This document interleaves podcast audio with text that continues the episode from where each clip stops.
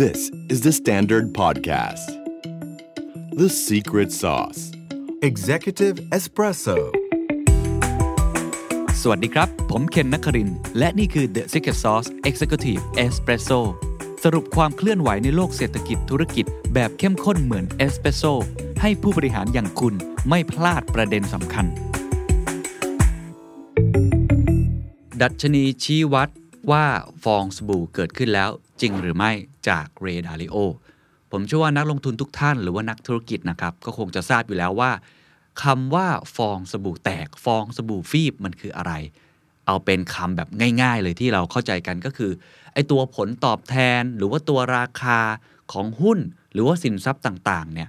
มันไม่ยั่งยืน คือใช้คำว่าจริง ๆ แล้วมันไม่ควรจะราคาสูงสักขนาดนั้น แต่คนเชื่อว่า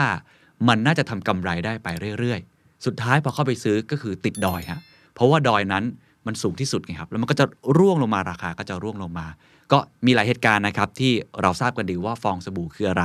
ไม่ว่าจะเป็นช่วงฟองสบู่ .com อันนี้ถือว่าลือลั่นที่สุดนะครับ ในช่วงทศวรรษที่ 90 จนข้ามมาสู่ปี 2000 นะครับ หรือว่าหลายคนอาจจะเคยได้ยินเรื่องอฟองสบู่ของดอกทิวลิปอะไรอย่างนี้ในประวัติศาสตร์นะครับ ถ้าในปัจจุบันหลายคนก็จะบอกว่าคริปโตเคอเรนซีฟองสบู่แตกไปแล้ว เพราะว่าราคาที่เราเคยเห็นขึ้นไป 60,000 กว่าดอลลาร์เนี่ย ตอนนี้มันลดลงมาแล้วอยู่ในระดับ 20,000 3 0 0 0 อันนี้ก็แล้วแต่มุมมองแนวคิดนะครับ สิ่งที่อยากจะชวนคุยในวันนี้พอดีว่าทีมงานของผมเองเนี่ยได้ไปค้นเจอบทความอันหนึ่ง ซึ่งผมว่าน่าสนใจมากจากคุณเรย์ ดาลิโอซึ่งเป็นเจ้าของกองทุน Bridgewater นะครับ ทุกท่านทราบดีอยู่แล้วนะครับ แล้วก็ผู้เขียนหนังสือ Principle หรือว่า The Changing World Order ที่ผมเคยสรุปให้ฟังไปแล้ว เขาบอกว่าเขาเนี่ยไปตรวจสอบข้อมูลในเชิงประวัติศาสตร์ แล้วทำมาเป็นดัชนีชี้วัดในแบบของเขาเอง ผมต้องใช้คาว่าในแบบของเขาเอง เพราะว่าเขาไม่บอกด้วยครับว่ามาตรวัดคืออะไรเนี่ยละบางครั้ง เขาใช้เป็นเปอร์เซนต์ไทมากกว่า ถามว่าเปอร์เซนต์ไทคืออะไร เขาเอาไปเทียบครับเปอร์เซนต์ไทนี้กับปี 1929 ในตอนนั้นก็เกิดฟองสบู่แตกเช่นเดียวกัน เขาไปเทียบครับกับในช่วง dot-com boom เช่นเดียวกัน คือเทียบกับประวัติศาสตร์ เพราะฉะนั้นผมต้อง disclaim ไว้ตัวโตๆก่อนว่า อันนี้เป็นดัชนีจากคุณเรย์ ดาลิโอ6ดัชนีชี้วัดว่า เราอยู่ในฟองสบู่แล้วจริงหรือไม่ โดยที่เทียบกับในเชิงประวัติศาสตร์นะครับ ซึ่งก็ต้องยอมรับว่าส่วนใหญ่ก็จะเป็นประวัติศาสตร์ของตลาดสหรัฐอเมริกา เพราะว่าเก็บสถิติกันดีจริงๆนะฮะถ้าเราดูเนี่ยเขาเก็บสถิติกันค่อนข้างดีมากๆเลยนะครับสิ่งที่อยากจะเล่าต่อผมลองอัปเดต ตัวดัชนีหุ้นสำคัญสำคัญของสหรัฐให้ทุกท่านได้เห็นภาพแล้วกันนะครับ เอาแบบ year to date แล้วกันนะฮะตั้งแต่ต้นปี 2022 เป็นต้นมา อย่างดาวโจนส์มีการปรับตัวลดลง 9.7% S&P 500 เนาะลดลงไปราว 13.95% NASDAQ นะครับซึ่งหุ้นเทคโนโลยีอยู่ในนั้นเยอะนะฮะลดลง 23.33%บิตคอยครับก็ปรับตัวลดลงมากว่า 35.24%ถามว่ามันคือฟองสบู่แตกหรือฟองสบู่ฟีบ หรือจริง ๆ แล้วมันคืออะไรกันแน่ อันนี้ผมว่าแล้วแต่นิยามของคนผมคุยกับนักเศรษฐศาสตร์หลายท่านหลายท่านก็บอกว่านี่คือฟองสบู่แตกไปแล้วบางคนก็บอกว่ามันแค่ฟีบเฉยๆก็แล้วแต่มุมมองแล้วกันนะครับ แต่วันนี้อยากให้รู้ถึงมุมมองของคุณเรดาริโออะงั้นเราลองไปดูว่าเขาใช้ดัชนีนี้อย่างไร ไอ้หดัชนีนี้มันมีอะไรบ้างนะครับเขาบอกว่าดัชนีฟองสบู่เนี่ยมันเป็นเครื่องมือที่เขาใช้เฝ้ามองดูสถานการณ์ของตลาดต่างๆ ซึ่งในขณะนี้กลายเป็นดัชนีที่เขาเนี่ยใช้มาดูแทบทุกตลาดที่บริษัทของตัวเองนั้นดูแลอยู่หรือลงทุนอยู่ ภาวะฟองสบู่ในมุมมองของเขาก็คือ ภาวะที่ราคามันพุ่งขึ้นสูงอย่างไม่ยั่งยืน โดยเขาใช้เกณฑ์ 6 อย่างในการวัด ดังนี้ครับ 1. ราคาของสินทรัพย์นั้น แพงกว่ามาตรฐานที่เคยเป็นหรือไม่ ก็คือถ้าเป็นในเชิงของตลาดหุ้นก็คือ PE ถูกไหมครับ คือเอ้ยมันแพงเกินไปแล้วหรือเปล่าโอ้ PE นี่เป็นร้อยเท่าหรืออะไรแบบนั้น หรือว่าการนำเอามูลค่ากระแสเงินสดในปัจจุบัน ในระยะเวลาหนึ่งมาเทียบกับอัตรากำไรของสินทรัพย์นั้นๆเฮ้ยมันมันมากเกินไปหรือเปล่า มันใช่หรือเปล่ามันแพงไปแล้ว อันที่2ครับต้องใช้คำว่า ผลตอบแทนในตลาดก็คือตัวตัวยิวที่เราได้เวลาลงทุนในสินทรัพย์เสี่ยงเนี่ยนะฮะมันน้อยเกินไปหรือเปล่า ในสภาวะที่ไม่ยั่งยืน อันนี้ส่วนใหญ่เนี่ยเขาจะไปเทียบกับพวกบอลยิวนะครับโดยเฉพาะพันธบัตร 10 ปีของสหรัฐแบบนี้เป็นต้น หลายคนทราบอยู่แล้วว่าพันธบัตรเนี่ยมันเป็นสินทรัพย์ที่ค่อนข้างที่จะปลอดภัย ก็คือผลตอบแทนอาจจะไม่ได้สูงมาก ระดับ 1-2%อะไรก็ว่ากันไป ถ้าเกิดว่าเราลงทุนในตลาดหุ้นนะครับหรือว่าบิตคอยหรือสินทรัพย์อื่นๆเนี่ยแล้วผลตอบแทนที่ได้มันยังต่ำกว่าอีก หรือว่ามันไม่ยั่งยืน เพราะว่าเฮ้ย ถ้าเกิดมันต่ำเนี่ยแสดงว่าเราลงทุนในพันธบัตรก็ดีกว่าถูกไหมฮะ แต่การเป็นลงทุนสินทรัพย์เสี่ยงมันยังต่ำอยู่ แสดงว่าหุ้นของตลาดนั้นเนี่ยมันอาจจะอัพไซด์มันเริ่มจำกัดแล้ว คือมันพุ่งขึ้นสูงแล้ว อาจจะขึ้นสูงมากกว่านี้ยากแล้ว อันนั้นก็เป็นอันที่2นะครับ อันที่3ครับ มีผู้ซื้อหน้าใหม่เข้ามาในตลาดเพิ่มมากแค่ไหน อันนี้ง่ายเลยครับ ก็คือคนมาเปิดบัญชีใหม่นั่นแหละครับ คนที่ไม่เคยอยู่ในตลาดมาก่อน แล้วจู่ๆก็เข้ามาเยอะมาก อันนี้เราก็จะเห็นภาพนะครับตอนช่วงโควิด -19 เนาะ ตลาดหลักทรัพย์แห่งประเทศไทยมีคนเข้ามาจำนวนมากเลยนะครับ เช่นเดียวกับตลาดคริปโตเคอเรนซี 4 ครับ ผู้คนมีความตื่นตัวกับตลาดนี้มากแค่ไหน ในภาษาอังกฤษเขาใช้คำว่า how broadly bullish is sentiment ก็คือคนที่อยู่ในตลาดอยู่แล้วเนี่ยมีความตื่นตัวต่อสิ่งที่เกิดขึ้นมากน้อยแค่ไหน มี transaction เกิดขึ้นมากน้อยแค่ไหนนะครับ5ครับ มีการใช้เงินกู้ยืมมาเพื่อซื้อมากน้อยแค่ไหน หรือมีการ leverage มากน้อยเพียงใดนี่ตรงไปตรงมาเนาะ leverage เพื่อมาลงทุน 6ครับมีการขยายการซื้อขายล่วงหน้าคือ forward option อันนี้ก็คือคนคาดการ์ว่าในอนาคตราคาเนี่ยมันน่าจะเป็นอย่างนั้นน่าจะเป็นอย่างนี้ก็เลยมีการซื้อ forward option เอาไว้ เช่นการสร้างโกดังด้วยนะฮะ หรือว่าการทำสัญญาซื้อขายล่วงหน้าราคาสินค้าพวกกับพันหรืออะไรต่างๆเนี่ยไม่ว่าจะเป็นเพื่อการเก็งกำไร หรือการป้องกันความผันผวนของราคาในอนาคต คือคาดการ์ในอนาคตมากน้อยแค่ไหน ถ้ามันมีมาก มันก็แสดงว่าคนคงคาดหวังว่าราคาน่าจะขึ้นไปสูง จนเกินไปหรือเปล่า อะอันนี้ก็เป็นสิ่งหนึ่ง เพราะฉะนั้น 6 ดัชนีนี้ครับ เป็น 6 ดัชนีนะครับที่เขาประมวลมาจากตัวเลขสถิติ รวมกันจนเป็นเกณฑ์ต่างๆ ในตลาดหุ้น แล้วเขาก็จะนำเกณฑ์ต่างๆ นี้ไปวัดกับหุ้นแต่ละตัวที่เขาดูคือดูเป็นรายตัวด้วย หลังจากนั้นก็จะรวบรวมเกณฑ์เหล่านี้ครับเข้าด้วยกัน กลายเป็นตัวชี้วัดที่นำไปดูในแต่ละหลักทรัพย์ ก่อนที่จะนำไปดูตลาดหุ้นรวมทั้งตลาด เราจะเห็นนะครับ ผมยกตัวอย่างเช่นตลาดหุ้นสหรัฐปี 2021 เมื่อเทียบกับในปีไม่ว่าจะเป็น 2007 ช่วงสับพรามนะครับ หรือว่า .com bubble ช่วงประมาณปี 2000 หรือว่าช่วง 1920 เลยช่วงที่มันมี the Great Depression คือทั้ง 3 ช่วงเนี้ยที่มันมีเหตุการณ์วิกฤตทางตลาดหุ้นวิกฤตเศรษฐกิจเกิดขึ้นเนี่ยก่อนหน้านั้นก็คือมันมันบูมเกินไป จนมันล่มสลายลงมาจะว่าอย่างนั้นก็ได้นะครับ เราก็จะเริ่มเห็นภาพมากขึ้น เขาก็เอาเกณฑ์เหล่านี้นะฮะไปวัด แล้วก็ตีออกมาว่าสิ่งเหล่านั้นเนี่ยมันเป็น bubble หรือเปล่า สิ่งที่เกิดขึ้นใน 6 ดัชนีนั้น เดี๋ยวผมจะเจาะไปทีละอันว่ามันเกิดอะไรขึ้น และเขาวัดอย่างไร ผมย้ำอีกครั้งเขาวัดเป็นเปอร์เซนต์ไทเขาไม่ได้วัดเป็นดัชนีให้เราเห็นว่ามันคืออะไร เพราะเขาเทียบกับในอดีตในประวัติศาสตร์อะลองไปดู 1920เจได้ว่าแทบจะทุกดัชนีเลยครับ 6 ดัชนีที่ผมพูดไปทั้งหมด สีแดงหมดเลยก็คือบับเบิลหมดเลยนะครับยกเว้นข้อที่ 6 นะครับ forward option เนี่ย ฟองสบู่เพิ่งเริ่มก่อตัว แต่ถ้าไปดู .com bubble นะครับ อันนี้โอ้โหบับเบิลหมดเลยครับ 6 ดัชนีทั้งหมดเลย อันนี้ชัดเจนเพราะตอนนั้นตลาด crash หนักมาก 2007 ครับ ก็จะเห็นได้นะครับว่าในช่วงนั้นเนี่ยก่อนที่จะเกิดไอตัววิกฤตสับพามเนี่ยตลาดมันเริ่มบูมแล้วจากไอตัวอสังหาริมทรัพย์อะไรต่างๆ หรือว่าการที่เอาผลิตภัณฑ์ต่างๆ มาบันเดิลกันอะไรแบบนั้นนะฮะจะเห็นได้ว่าดัชนีตัวที่ 1 กับตัวที่2นะครับก็คือราคา ของสินทรัพย์เนี่ยมันแพงเกินไปหรือเปล่า รวมทั้งผลตอบแทนที่ได้มันน้อยเกินไปแบบไม่ยั่งยืนหรือเปล่าเนี่ยเขาตีออกมาว่า no bubble คือ 2 อันนี้ถือว่าไม่เป็นฟองสบู่แบบนี้เป็นต้น หรือว่าในตลาดทั้งหมดในปี 2021 ก็จะเห็นได้เลยว่า ดัชนีที่ 1 เขามองว่าเกือบเป็นฟองสบู่ ดัชนีที่ 2 เขามองว่าไม่เป็นฟองสบู่ ส่วนอันที่ 3 กับอันที่ 4 คือมีผู้เล่นเข้ามาในตลาดมากกับเซนติเมนต์เขามองว่าฟองสบู่เริ่มก่อตัวแบบนี้เป็นต้น ส่วนเรื่องของ leverage หรือการกู้ยืมมาเขามองว่าเกือบเป็นฟองสบู่ และก็เรื่อง forward option ไม่เป็นฟองสบู่นะครับอันนี้คือ total market ทั้งหมดนะครับแต่ถ้าไปดูเรื่องของ emerging tech อะเขาแยกไว้ให้ด้วยอย่างที่บอกเขามีหลายดัชนีนะ หุ้นรายโตก็มีรวมเป็นกลุ่มสินทรัพย์ก็มีทั้งตลาดก็มี ถ้าเป็น emerging tech ย้ำอีกครั้งว่านี่คือภาพในปี 2021 นะครับ ก็จะเห็นได้ว่าดัชนี 1 กับ 2 เป็นฟองสบู่ที่เริ่มก่อตัว ส่วน 3 4 5 เป็นฟองสบู่เรียบร้อยแล้วอะอันนี้ผมเอามาให้เห็นภาพรวมกับว่ามันมีประโยชน์ยังไงในการประเมินเดี๋ยว เราจะไปวิเคราะห์ปี 2022 ก็คือปีนี้ด้วยนะครับว่าเขามองว่าอย่างไรเพราะนี่คือสิ่งที่เราอยากรู้ที่สุดถูกไหมเราจะได้ประเมินหรือวางแผนกันถูกนะครับ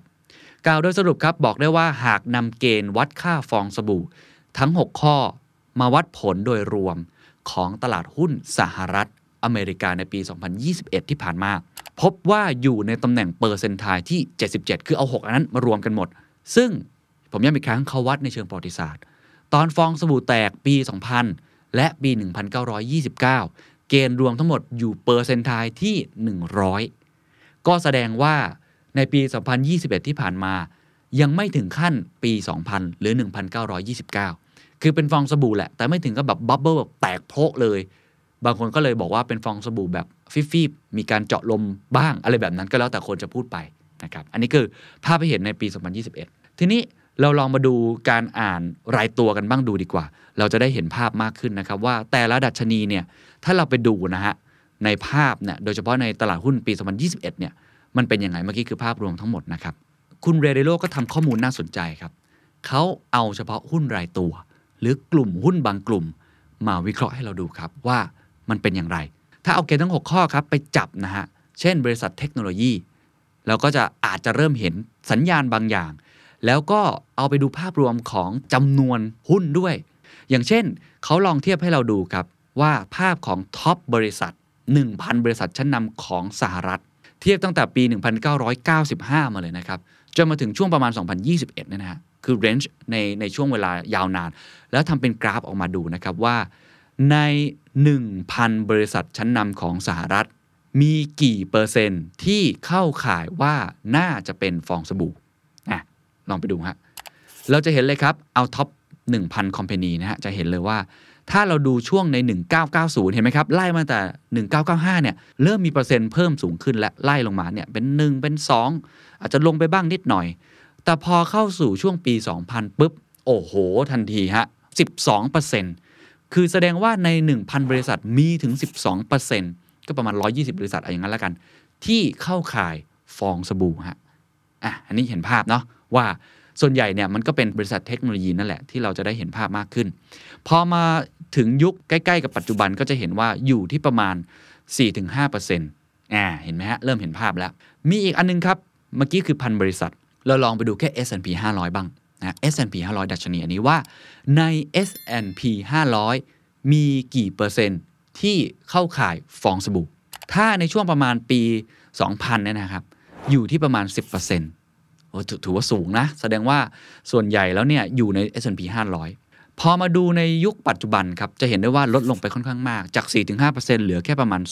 2-3% ก็ลดไปค่อนข้างเยอะ อันนี้ก็จะทำให้เราได้เห็นนะครับว่ากลุ่มที่เป็นหุ้นฟองสบู่หรือบริษัทเทคโนโลยีเนี่ยมันอยู่ใน 1,000 บริษัทชั้นนำหรือเปล่า หรือมันอยู่ใน S&P 500 เขาพยายามจะเทียบให้เราเห็นนะครับ ทีนี้มันมีกราฟหนึ่งครับที่น่าสนใจเหมือนกันเขาเทียบ performance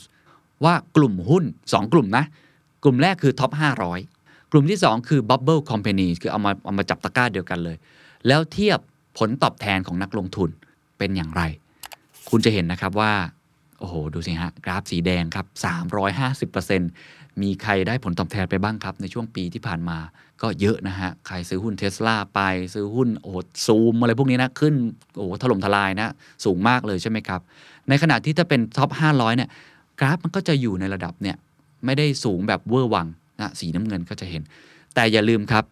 กราฟนี้มันสิ้นสุดช่วงประมาณ 2021 นะฮะช่วงประมาณต้นต้นปีเอง มันยังไม่ข้ามมาสู่ปลายปีละ 2022 เดี๋ยวผมจะมีกราฟที่มันลากเส้นต่อครับว่าใครออกไม่ทันบ้าง มันตกลงมาเยอะมากเลยนะครับ อันนี้ก็เป็นสิ่งหนึ่งที่ทำให้เห็นนะครับว่า ดัชนีทั้งหมดเนี่ยพอมันมาดูอีกเลนส์หนึ่งเป็นในแง่ของตะกร้าหุ้นเนี่ยเราก็จะเริ่มเห็นภาพชัดมากขึ้น ทีนี้ผมจะลองเจาะไปดูในแต่ละดัชนีในเหตุการณ์จริง 2021 เอา 2021 ก่อนนะฮะ แล้วเดี๋ยวจะมาดูใน 2022 ว่ามันเป็นยังไง เราจะได้เริ่มเห็นภาพว่ามันมีความแตกต่างกันอย่างไร ตลาดหุ้นปี 2021 นะครับ ก็จะเห็นได้ว่าข้อแรกราคาสินทรัพย์เนี่ยมันแพงหรือเปล่า PE อะไรพวกนี้นะฮะ จะเห็นได้ว่าตัวเปอร์เซนต์ไทของ 2021 อยู่ที่ 82 ถือว่าสูงนะ แต่ยังไม่ถึงร้อยเท่ากับ 1929 แล้วก็ปี 2000 ผลตอบแทนของตลาดเนี่ยนะฮะ มันน้อยเกินไปหรือเปล่า จากสภาวะที่ไม่ยั่งยืนเราก็จะเห็นได้ว่าอยู่ที่ 77 ในขณะเดียวกันถ้าเกิดว่า 1929 กับ 2000 ก็ร้อยนั่นเอง อันที่3ครับ มีผู้เล่นหน้าใหม่ ที่ไม่เคยเข้ามาเลยเนี่ยมากน้อยแค่ไหน โอ้โห อันนี้ต้องบอกว่าสูงมากครับ เพราะว่าอยู่ที่ 95 เลยครับ แสดงว่าดัชนีตัวที่ 3 เนี่ย มันใกล้จะร้อยแล้วนะ มันใกล้กับช่วง 1929 กับ 2000 เลย มีผู้เล่นหน้าใหม่เข้ามาเยอะจริง ๆ อันทีสี่4 ครับ คนมีความตื่นตัวมากน้อยแค่ไหน อันนี้อยู่ในระดับที่ 85 ก็สูงพอสมควรเหมือนกันนะครับเขาขยายความเพิ่มนิดหนึ่งนะครับว่าไอ้85เนี่ย มันมีเคสจริงเป็นอย่างไร เขาบอกว่าในปี 2021 เนี่ย อารมณ์การเห่อ เห่อนะ จะเกิดขึ้นกับหุ้น IPO หรือว่าตัว SPAC นะฮะ SPAC นี่ก็เป็นวิธีการในการระดมทุนอีกรูปแบบหนึ่งแล้วกันนะ ผมก็อาจจะไม่ได้อธิบายซ้ำนะฮะ ส่วนใหญ่สตาร์ทอัพชอบใช้วิธีนี้นะครับ ซึ่งไอตัว SPAC เนี่ยก็มีการกำกับและดูแลเนี่ยยืดหยุ่นกว่า เอางี้คือยืดหยุ่นกว่าแบบ IPO มาตรฐานวิธีการจะดูวิธีการในการยื่นเอกสารอะไรต่างๆเนี่ยก็จะอีกแบบหนึ่งหรือโดยภาพรวมถ้าจะวัด ตัวดัชนีฟองสบู่ก็อาจจะบอกได้ว่า ยิ่งมีหุ้น IPO เยอะ หรือสเปกที่ยืดหยุ่นกว่าเนี่ยเข้ามาเยอะๆเนี่ยมันก็อาจจะบอกได้นะครับว่ามันมีบริษัทที่ไม่ค่อยเฮลตี้เข้ามา คือเก่งกำไรอะจะว่างั้นก็ได้ เข้ามาค่อนข้างมาก อันนี้ก็เป็นวิธีการวัดอย่างหนึ่งในมุมของคุณเรดาริโอ แต่คุณเรดาริโอก็พยายามจะบอกนะครับว่า แม้ว่าจะมีหุ้น IPO เยอะ มีการเฮอมีสเปกอะไรแบบนี้ค่อนข้างเยอะ แต่ถ้าเขาลองเทียบกับในอดีตอย่าง .com boom อะไรอย่างเงี้ย ก็ต้องบอกว่าระดับดีกรีเนี่ยเฮอยังไม่มากเท่า เขาทำยังไง เขาบอกว่าเขาลองไปดูความรู้สึกเลยนะฮะ เข้าใจว่าคงมีการสัมภาษณ์อะไรแบบนี้ด้วยเนาะของอนักลงทุน หรือว่าคนที่เป็นผู้จัดการหุ้นวิชาชีพรายต่างๆนะครับหรือพวกบริษัทที่เกี่ยวข้องกับการเงินเป็นสถาบันการเงินเลย ผมเข้าใจว่าคนเป็นบริษัทที่ลงทุนเป็นฟันเมนเจอร์หรือว่าคนที่เป็น IB ทำด้านเอ็มเอโดยเฉพาะเนี่ยเข้าใจว่าน่าคงจะไปพูดคุย แล้วคนเหล่านี้ก็คงจะมีความรู้สึกที่ไม่ได้เห่อมาก ยังเฉยๆอยู่ เพราะมองว่าบริษัทเหล่านี้แม้ว่าจะเข้ามาในตลาดแล้วก็ตามที ยังต้อง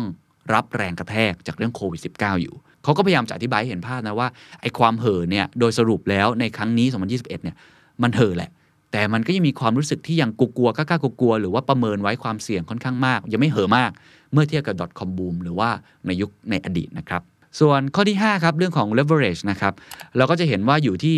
ไม่ถึงตำแหน่งเปอร์เซนต์ไทที่ 80 ซึ่งถ้าไปดูในครั้งอดีตก็อย่างที่บอกก็เป็นเป็นร้อยเลยนะครับเขาพยายามแสดงให้เห็นนะครับว่าปริมาณการซื้อ Single Stock Call Options สูงเป็นประวัติการ โดยที่สูงขนาดนี้ก็มาจากนักลงทุนรายย่อย ซึ่งนอกจากกลุ่มนักลงทุนรายย่อยแล้ว เราก็ยังไม่เห็นการซื้อจากเงินกู้ที่สูงจนเกินตัว พูดง่ายๆ ก็คือเมื่อดูตัวเลขทั้งหมดเนี่ยโอเคมันสูงแหละ แต่มันก็ไม่ได้สูงมาก คือไม่ถึงขั้นร้อยนั่นเองนะครับในดัชนีข้อที่ 5 นี้นะครับ ส่วนในแง่ของการขยายสัญญาซื้อขายล่วงหน้าเรื่อง forward เนี่ยนะครับ ก็ในปี 2021 ก็ถือด้วยว่า เปอร์เซ็นต์ค่อนข้างน้อยมากเลยนะ ถ้าดูจากเปอร์เซ็นต์ไทยนะฮะอยู่หลักประมาณ 20 10 ต้นๆเท่านั้นเอง ก็ถือว่าข้อนี้เป็นดัชนีที่ถือได้ว่าอ่อนที่สุดในเรื่องของภาวะฟองสบู่นะครับหัวข้อต่อมาครับที่อยากจะชวนคุยก็คือแล้วใน 2022 เป็นยังไง เพราะคุณ Ray Dalio ได้มีการทำบทความนี้ ออกมาเผยแพร่อีกครั้งนะครับในวันที่ 3 พฤษภาคมปี 2022 แต่เขามีการสรุปก่อนว่าในช่วง 2021 ที่เมื่อกี้ผมเล่าให้ฟังทั้งหมดเนี่ยมันมี implication ยังไงและมีนัยยะยังไงในมุมของคุณ Ray Dalio ครับเขาสรุปอย่างนี้เขาบอกว่าตลาดหุ้นสหรัฐโดยรวมอยู่ขอบเหว ว่ากำลังก่อตัวเป็นฟองสบู่ แต่ไม่ถือว่าฟองสบู่สุดกู่กล่าวก็คือตัวเลขเปอร์เซ็นต์ทายอยู่ที่ 70% ซึ่งหนักสุดมันคือ 100%ก็คือยังไม่สุดกู่และเมื่อมาดูเกณฑ์ชี้วัดต่างๆ ทั้ง 6 เกณฑ์นะครับ เช่น อย่างที่ผมเล่าไปแล้วเนาะ SPAC เองการบูมของ IPO การซื้อแบบ option เป็นจำนวนมากนะครับ ก็จะเห็นว่าการไหลเวียนของเงินสด ซึ่งมากยังไม่เคยเกิดขึ้นมาก่อน ในช่วงหลังโควิด -19 เนี่ยไหลเข้าไปอยู่ในตลาดของสินทรัพย์ต่างๆ ก็ทำให้สิ่งต่างๆนั้น ตกเข้าข่ายในภาวะฟองสบู่ และเขาแสดงให้เห็นนะครับว่ามีหุ้นตัวไหนอยู่ในฟองสบู่บ้าง และสร้างดัชนีชี้วัด หุ้นที่เขาจัดว่าเป็นกลุ่มหุ้นฟองสบู่ หลังจากนั้นเป็นต้นมาครับเราก็จะเห็นนะครับว่าหุ้นเหล่านั้นก็ฟองสบู่แตกจริง ๆ นะครับ นั่นก็คือราคาร่วงลงมาเกือบ 1 ใน 3 ภายในปีที่แล้วเพียงปีเดียว ขณะที่ถ้าเราดูหุ้นกลุ่ม S&P 500 นะครับ ก็แฟดเลยครับ ค่อนข้างนิ่งมากเลยนะครับ ก็ชัดเจนแล้วนะครับ ข้อสรุปของคุณเรเดลิโอบอกว่าบริษัทด้านเทคโนโลยีที่ตอนนั้นกำลังบูมสุด ๆ เลยเทสลาอะไรเงี้ยฮะ อยู่ในฟองสบู่ขนาดหนักในขณะนั้น และตอนนี้ก็ฟีบแล้วนะฮะได้เปลี่ยนไปแล้วเขาดูจากอะไรเขาดูพัฒนาการอื่น ๆในตลาด เช่น การลดลงอย่างมีนัยสำคัญของพฤติกรรมนักลงทุนรายย่อย ที่เข้ามาเยอะๆหรือว่ามีการตื่นตัวมากๆเนี่ยที่ทำให้เกิดฟองสบู่เนี่ยตอนนี้ต้องบอกว่ามันลดน้อยถอยลงแล้ว ความรู้สึกเห่ออะไรมันลดไปแล้ว ประกอบกับปัจจัยอื่นๆครับที่เป็นผลทำให้การขยายตัวของหุ้นสายเทคโนโลยีเนี่ยมันไม่ได้กลับมาเบิกบาน มันไม่ได้กลับมาบูมเหมือนเดิมอีกต่อไป ก็เลยทำให้ไม่ได้อยู่ในภาวะฟองสบู่อีกต่อไป แต่ก็ถือว่ายังไม่ถึงกลับไปสู่ภาวะยั่งยืนเท่าไหร่นัก ดังนั้นตอนนี้ครับเขาสรุปอย่างนี้เลยนะฮะอาจจะไม่ใช่เวลาที่ดีที่สุดสำหรับการลงทุนก็เป็นไปได้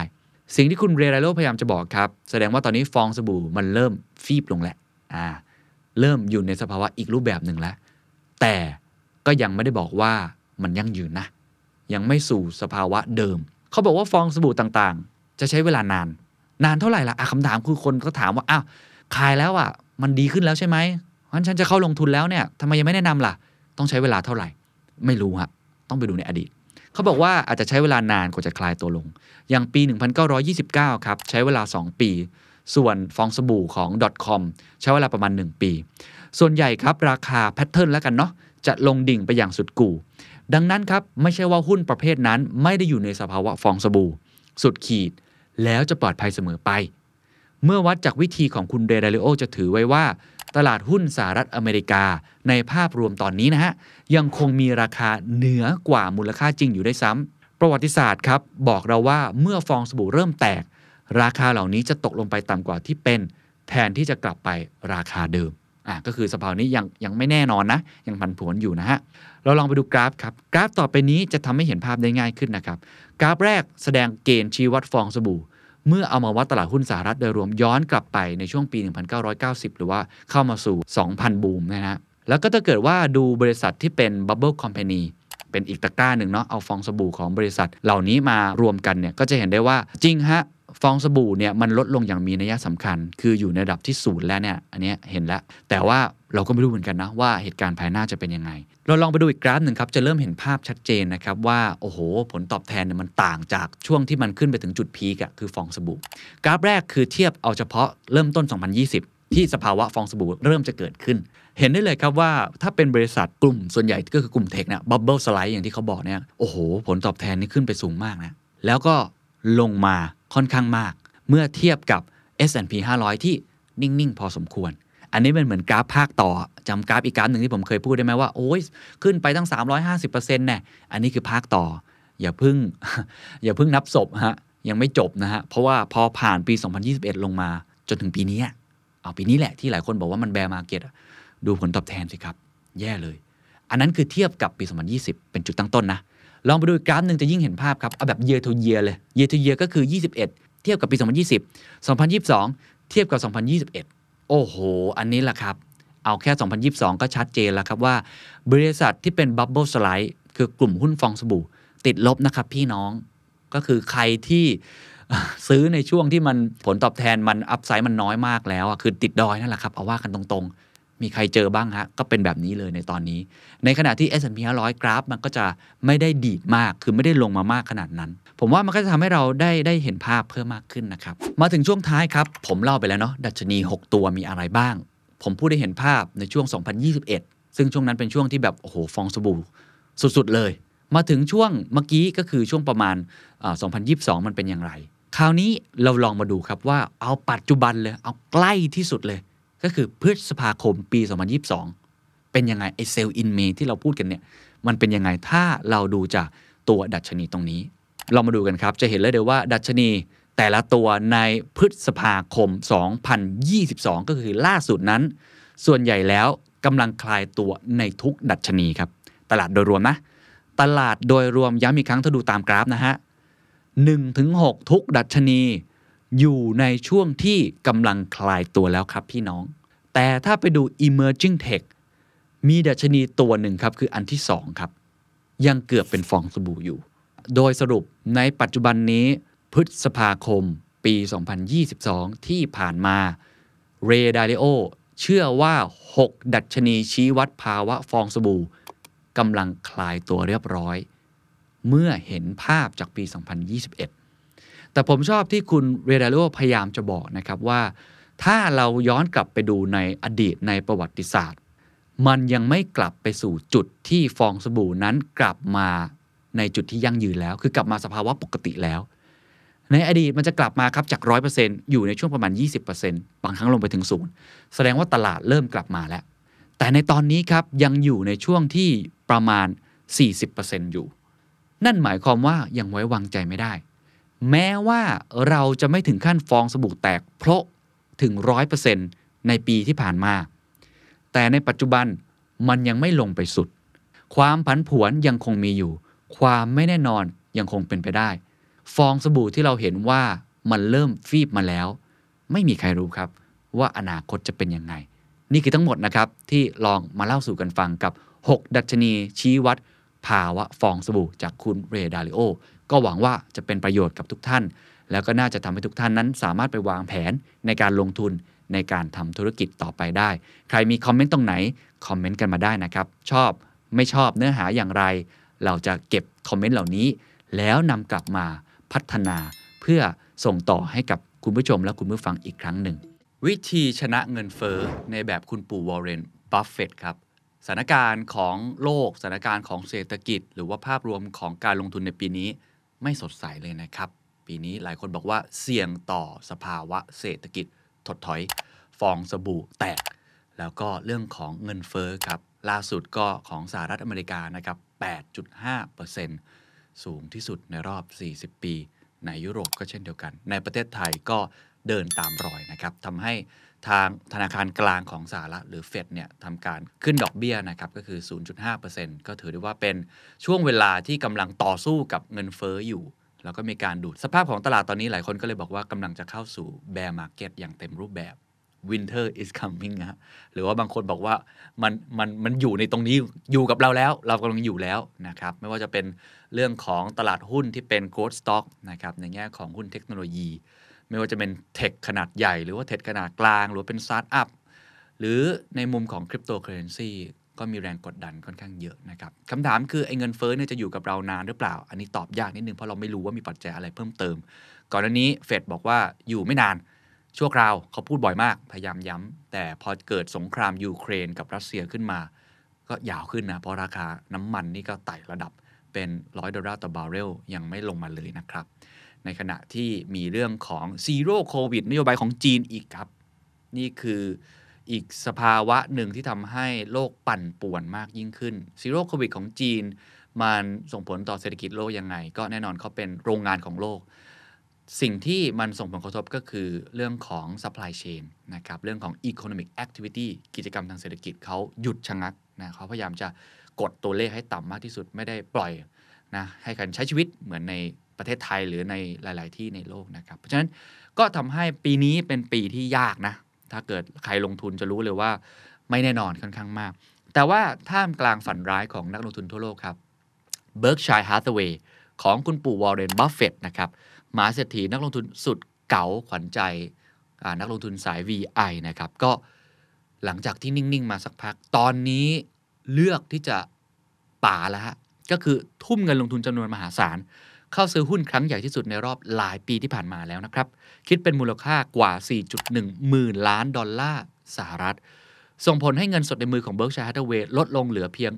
1.06 แสนล้านดอลลาร์ ต่ำที่สุดตั้งแต่ 2018 ก็คือเขาตัดสินใจแล้วที่จะไม่ได้เก็บแค่เงินสด แต่เอามาลงทุน การตัดสินใจนี้บัฟเฟตกล่าวว่า ตลาดมักทำในสิ่งที่บ้าบอและในบางครั้ง Berkshire ก็มีโอกาสได้ทำบางสิ่งที่แตกต่างออกไป นั่นไม่ใช่เพราะว่าเราฉลาด แต่เป็นเพราะเรามีเหตุผลเพียงพอที่จะตัดสินใจทำเหตุผลเพียงพอที่จะตัดสินใจทำอันนี้แหละครับ keyword ที่น่าสนใจนะครับว่าทำอย่างไรที่เราจะสามารถที่จะลงทุนได้ในสภาพตลาดไม่แน่นอนแบบนี้ ในสภาพที่เงินเฟ้อมากมายขนาดนี้นะครับ ผมก็เลยไปถอดรหัสมาให้นะครับ ทีมงานช่วยกันรวบรวมข้อมูลหลากหลายอย่างเลย ออกมาเป็น 6 แนวทางลงทุน รับมือกับสภาวะเงินเฟ้อสูง ในแบบฉบับของคุณวอร์เรนบัฟเฟตต้องดอกจันตัวโตๆนะครับว่าตอนนี้คุณวอร์เรนบัฟเฟตเนี่ยในมุมหนึ่งก็เป็นขวัญใจสาย VI อีกมุมหนึ่งครับ ผมเชื่อว่าใครที่เป็นนักลงทุนสายคริปโต อาจจะมีคำถามตั้งถึงคุณปู่ค่อนข้างเยอะ เพราะว่าคุณปู่บอกเลยครับว่าบิตคอยไร้ค่า ผมย้ำอีกครั้งบอกเลยครับว่าไร้ค่า นี่ยังดีกว่าคุณชาลีมังเกอร์นะฮะคนที่เป็นคู่หูของเขานะ ออกมาบอกเลย 3คำครับ evil ก็คือเลวร้ายสุดๆเลยชั่วร้ายมากเลย stupid โง่ฮะ ใช้คำนี้เลยโง่เขลาและ bad ครับ ก็คือดูแย่ เลว โง่ แย่ โอ้โห นี่เรียกได้ว่าเป็นสิ่งที่หลายคนก็งงๆ เหมือนกันครับว่า เอ๊ะ คุณปู่ทั้งสองท่านเนี่ย คิดแบบนี้เพราะอะไร เดี๋ยววันนี้จะมีสิ่งเหล่านี้เอามาเล่าสู่กันฟังซึ่งถือว่าเป็นการแลกเปลี่ยนแล้วกันเนาะไม่มีใครผิดใครถูกอันนี้แล้วแต่สไตล์การลงทุนของแต่ละคนแล้วแต่ mindset หรือว่า paradigm หรือวิธีคิดของแต่ละคนนะครับเพราะโลกมันก็เปลี่ยนแล้วเนาะอะถ้านั้นไปเรื่องแนวทางการลงทุนดีกว่าครับ แนวทางที่1ครับเขาบอกว่า invest in good businesses with low capital needs โอ้อันนี้ใครๆก็อยากได้นะครับ ลงทุนในธุรกิจที่ดี ที่ต้องการเงินทุนต่ำเขาเปรียบเทียบอย่างนี้เขาบอกว่า ในภาวะที่เงินเฟอ้อสูงๆ เปรียบเหมือนกับการที่ภาคธุรกิจนี้กำลังวิ่ง วิ่งไปไหนวิ่งขึ้นบันไดเลื่อนครับในขณะที่บันไดเลื่อนนั้นเป็นขาลง ภาวะเช่นนี้สะท้อนว่าหากบริษัทไหนครับต้องการเงินทุนต่ำๆก็แปลว่าบันไดจะลงช้าหน่อย การวิ่งขึ้นก็อาจจะไม่ได้เหนื่อยมากนักเขาเปรียบออกมาค่อนข้างชัดนะแต่ถ้าบริษัทไหนครับต้องการเงินทุนสูงๆ ก็แปลว่าบันไดเลื่อนนั้นอาจจะลงเร็วหน่อยครับ ราะฉะนั้นธุรกิจก็อาจจะต้องใช้ความพยายามมากขึ้น เพื่อประคองให้ตัวเองอยู่ให้ได้ เพราะไม่งั้นเหนื่อยแน่นอน ดังนั้นบัฟเฟตจึงแนะนำครับว่าในช่วงที่ภาวะเงินสูงแบบนี้ต้นทุนมันก็สูงขึ้นถูกไหมฮะการเลือกลงทุนในธุรกิจที่มีความต้องการเงินทุนที่ต่ำกว่า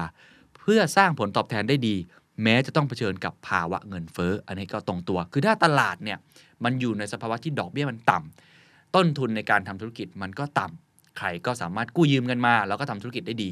ฉะนั้น การบริหารจัดการเรื่องของรายได้เข้ามา มันอาจจะไม่มีส่วนต่างมากนัก แต่พอตอนนี้มันก็เป็นการวัดกลืนแล้วก็วัด business model หรือว่าวัดในแง่ของ capacity ของเราในการทำธุรกิจเหมือนกันว่า ธุรกิจไหนที่ยังต้องการเงินเยอะๆอยู่ อันนี้เขาเสียเปรียบสุดๆเลย บันไดมันเลื่อนลงเร็ว ความหมายของคุณปู่บัฟเฟตต์ก็หมายความว่า ตัวดอกเบี้ยเนี่ยมันทำให้เขามีต้นทุนในการกู้ยืมที่สูงขึ้นเรื่อยๆเพราะดอกเบี้ยก็จะขึ้นไปเรื่อยๆ บางคนบอกอาจจะขึ้นไปถึงระดับ 3%อะไรแบบนั้นในช่วง 2-3 ปีหลังจากนี้ เพราะฉะนั้น เลือกดูครับไปแงะอันนี้ VI สุด ๆ จริง ๆ นะฮะ ไปแงะดูครับว่าธุรกิจไหนครับ ที่เขายังต้องการเงินทุนต่ำแต่ว่าเป็นธุรกิจที่ดีอยู่นะน่าสนใจครับ ข้อที่ 2 ครับ มองหาบริษัทนะครับเขาบอก look for companies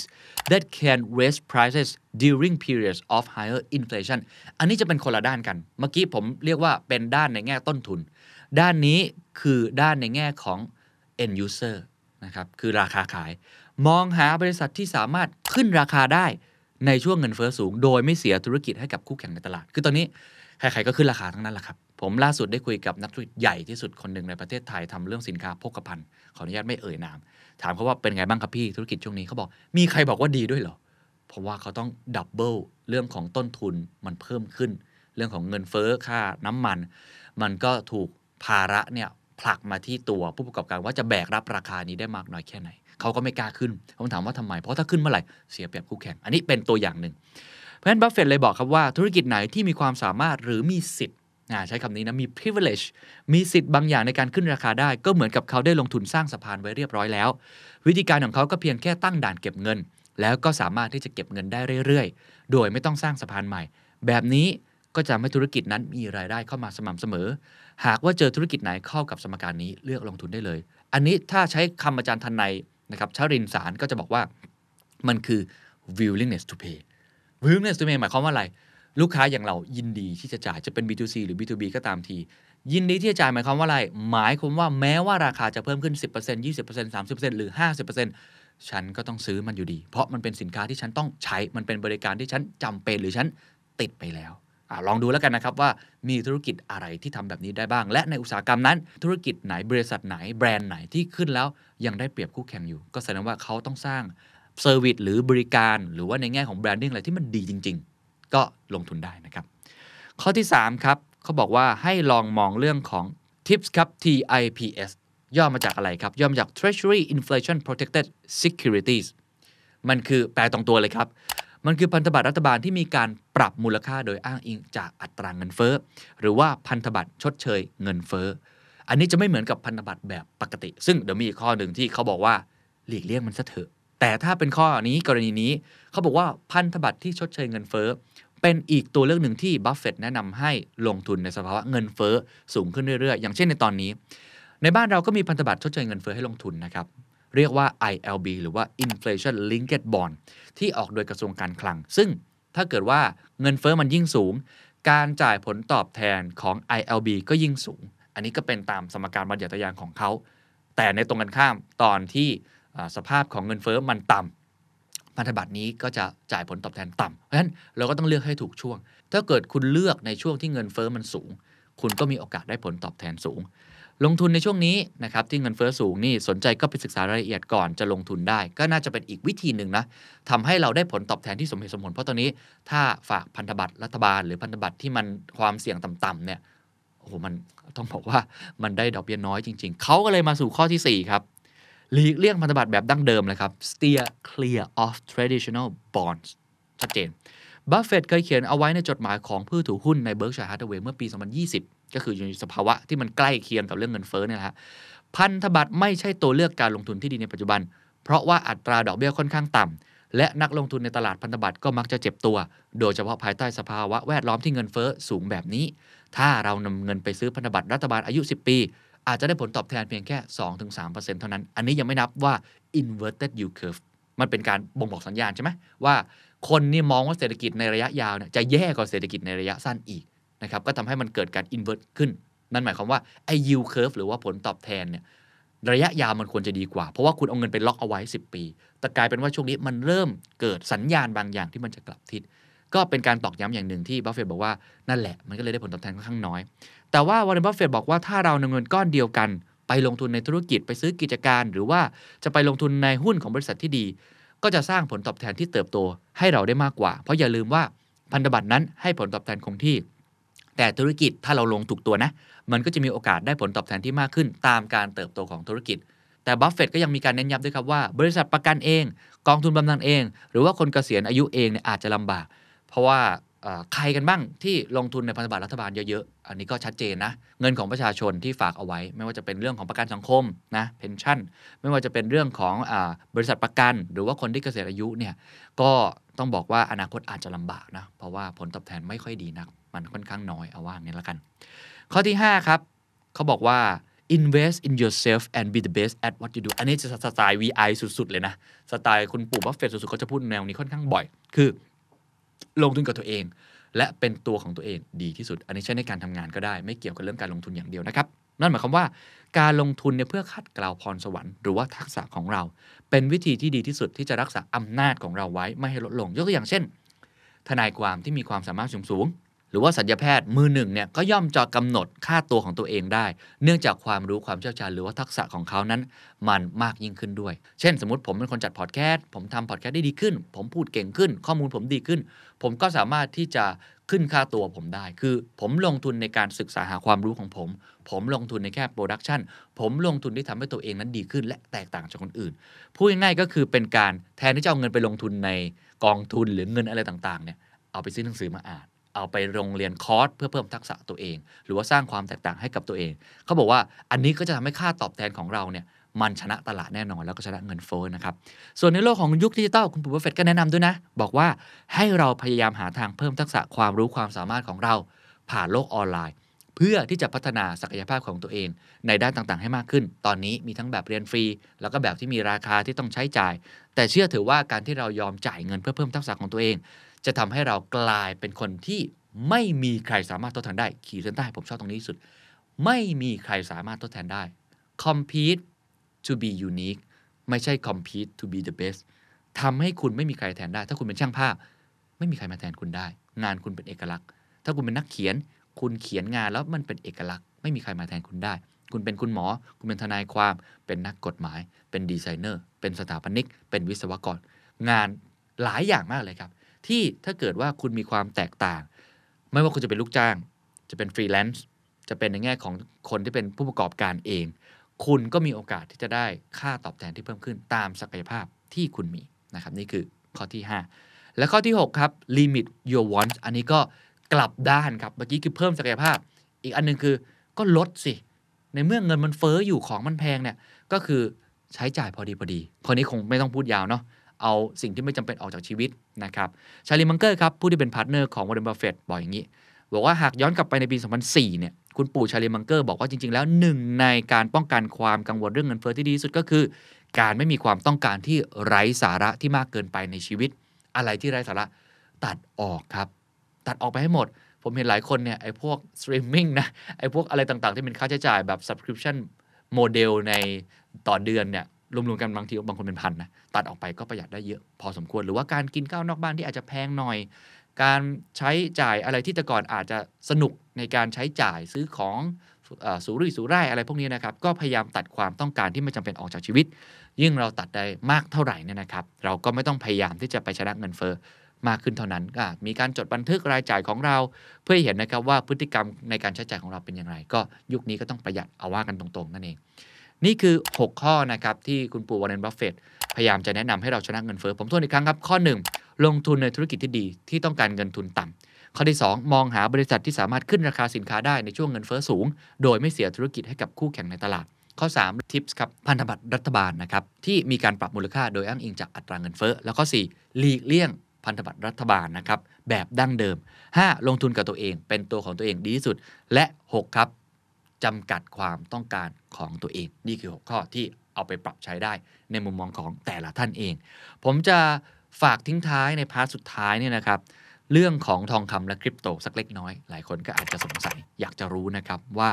ไอ้หลุมหลบภัยเนี่ยโดยเฉพาะทองคำเนี่ยตอนนี้มันเป็นยังไง คุณปู่บัฟเฟตบอกว่า if you own one ounce of gold for an eternity you will still own one ounce at its end ถ้าเกิดว่าคุณเป็นเจ้าของทองคำหนึ่งออนซ์ในวันนี้ คุณก็ยังเป็นเจ้าของทองคำหนึ่งออนซ์ชั่วนิรันดร์ก็ฟังดูก็ตกลงมันดีหรือไม่ดี ในทางกลับกัน บอกอีกว่า แต่ถ้าเกิดคุณว่าเป็นเจ้าของหุ้น สักตัวหนึ่งเช่น อสังหาริมทรัพย์ หรือว่าฟาร์มเพาะปลูกนะฮะสักผืนหนึ่งเนี่ยคุณจะมีความงอกเงย มีปันผลหรือมีรายได้ หรือว่าอย่างน้อยก็มีอาหารแล้วกันอะเป็นสินทรัพย์พูดง่ายๆคือคุณจะได้มากกว่าสิ่งที่คุณลงทุนไปนั่นเอง อันนี้เป็นเป็นมุมหนึ่งของคุณปู่บัฟเฟตแล้วกัน นี่คือ VI สุดๆ แต่ว่าต้องมองให้ถูกตัวนะฮะว่าว่าตัวไหนเนี่ยมันจะงอกเงยเพราะในทางกลับกันมันก็มีความเสี่ยง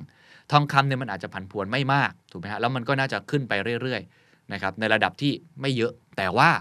หุ้นหรือว่าสินทรัพย์อื่นๆอสังหาริมทรัพย์ มันอาจจะขึ้นได้ตามการงอกเงยแต่มันก็อาจจะลงได้เช่นกันนะ และไอตัวที่ลงที่เขาอยากจะพูดคือเรื่องนี้แหละครับคริปโตเคอเรนซีครับ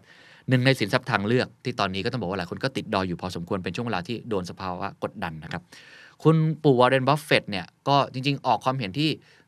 ใช้คำว่าไม่ค่อยเห็นด้วยแล้วกันกับบิตคอยน์มาตลอดนะครับ เคยให้สัมภาษณ์เรื่องบิตคอยน์หลายครั้ง แต่ครั้งล่าสุดเนี่ยชัดเจนที่สุดนะ บอกอย่างนี้เลย Bitcoin has no unique value at all it doesn't produce anything you can stare at it all day and no little bitcoins come out or anything like that is a delusion basically โอ้ ตรงมากเลย มันคือภาพลวงตาครับพี่น้อง มันคือภาพลวงตาครับ Bitcoin no unique value ไม่มีมูลค่าเลย ไม่มีคุณค่าใดๆ Bitcoin เองไม่สามารถผลิตอะไรออกมาได้ อันนี้คือหลายคนเห็นยังไงลองถกเถียงกันได้นะ เพราะหลายคนก็บอกว่า เฮ้ย จริง ๆ แล้ว Bitcoin มันมี value บางอย่าง ที่คุณปู่ไม่เข้าใจต่างหากอะอันนี้ก็อีกเรื่องหนึ่งนะ แล้วแต่คนจะถกเถียงลองคอมเมนต์กันเข้ามาได้ แต่คุณปู่มองอย่างนี้ เพราะเขาบอกว่าถ้าคุณเป็นเจ้าของบิตคอยทั้งหมดในโลกพร้อมเสนอขายให้ผมในราคา 25 เหรียญหรือประมาณ 800 กว่าบาทนั้น ผมก็ไม่ซื้อหรอก เพราะว่าผมจะเอามันไปทำอะไรดีล่ะ เขาเคยเปรียบเทียบนะ เขาบอกว่าถ้าเกิดว่าคุณมีเงินเนี่ยคุณไปลงทุนในเนี่ยฟาร์ม คุณลงทุนในอสังหาริมทรัพย์มันยังงอกเงย และฟาร์มเนี่ยมันมีพืชผลนะมันมีผลผลิตที่คุณเอาไปกินเอาไปใช้ได้ อสังหาริมทรัพย์คุณก็ไว้อาศัยได้ แต่บิตคอยน์ทำอะไรไม่ได้เลย เขาเลยใช้คำว่า unique value ไงมันไม่มีอะไรที่เป็น unique value ของมันเองเลย มันเป็นภาพลวงตา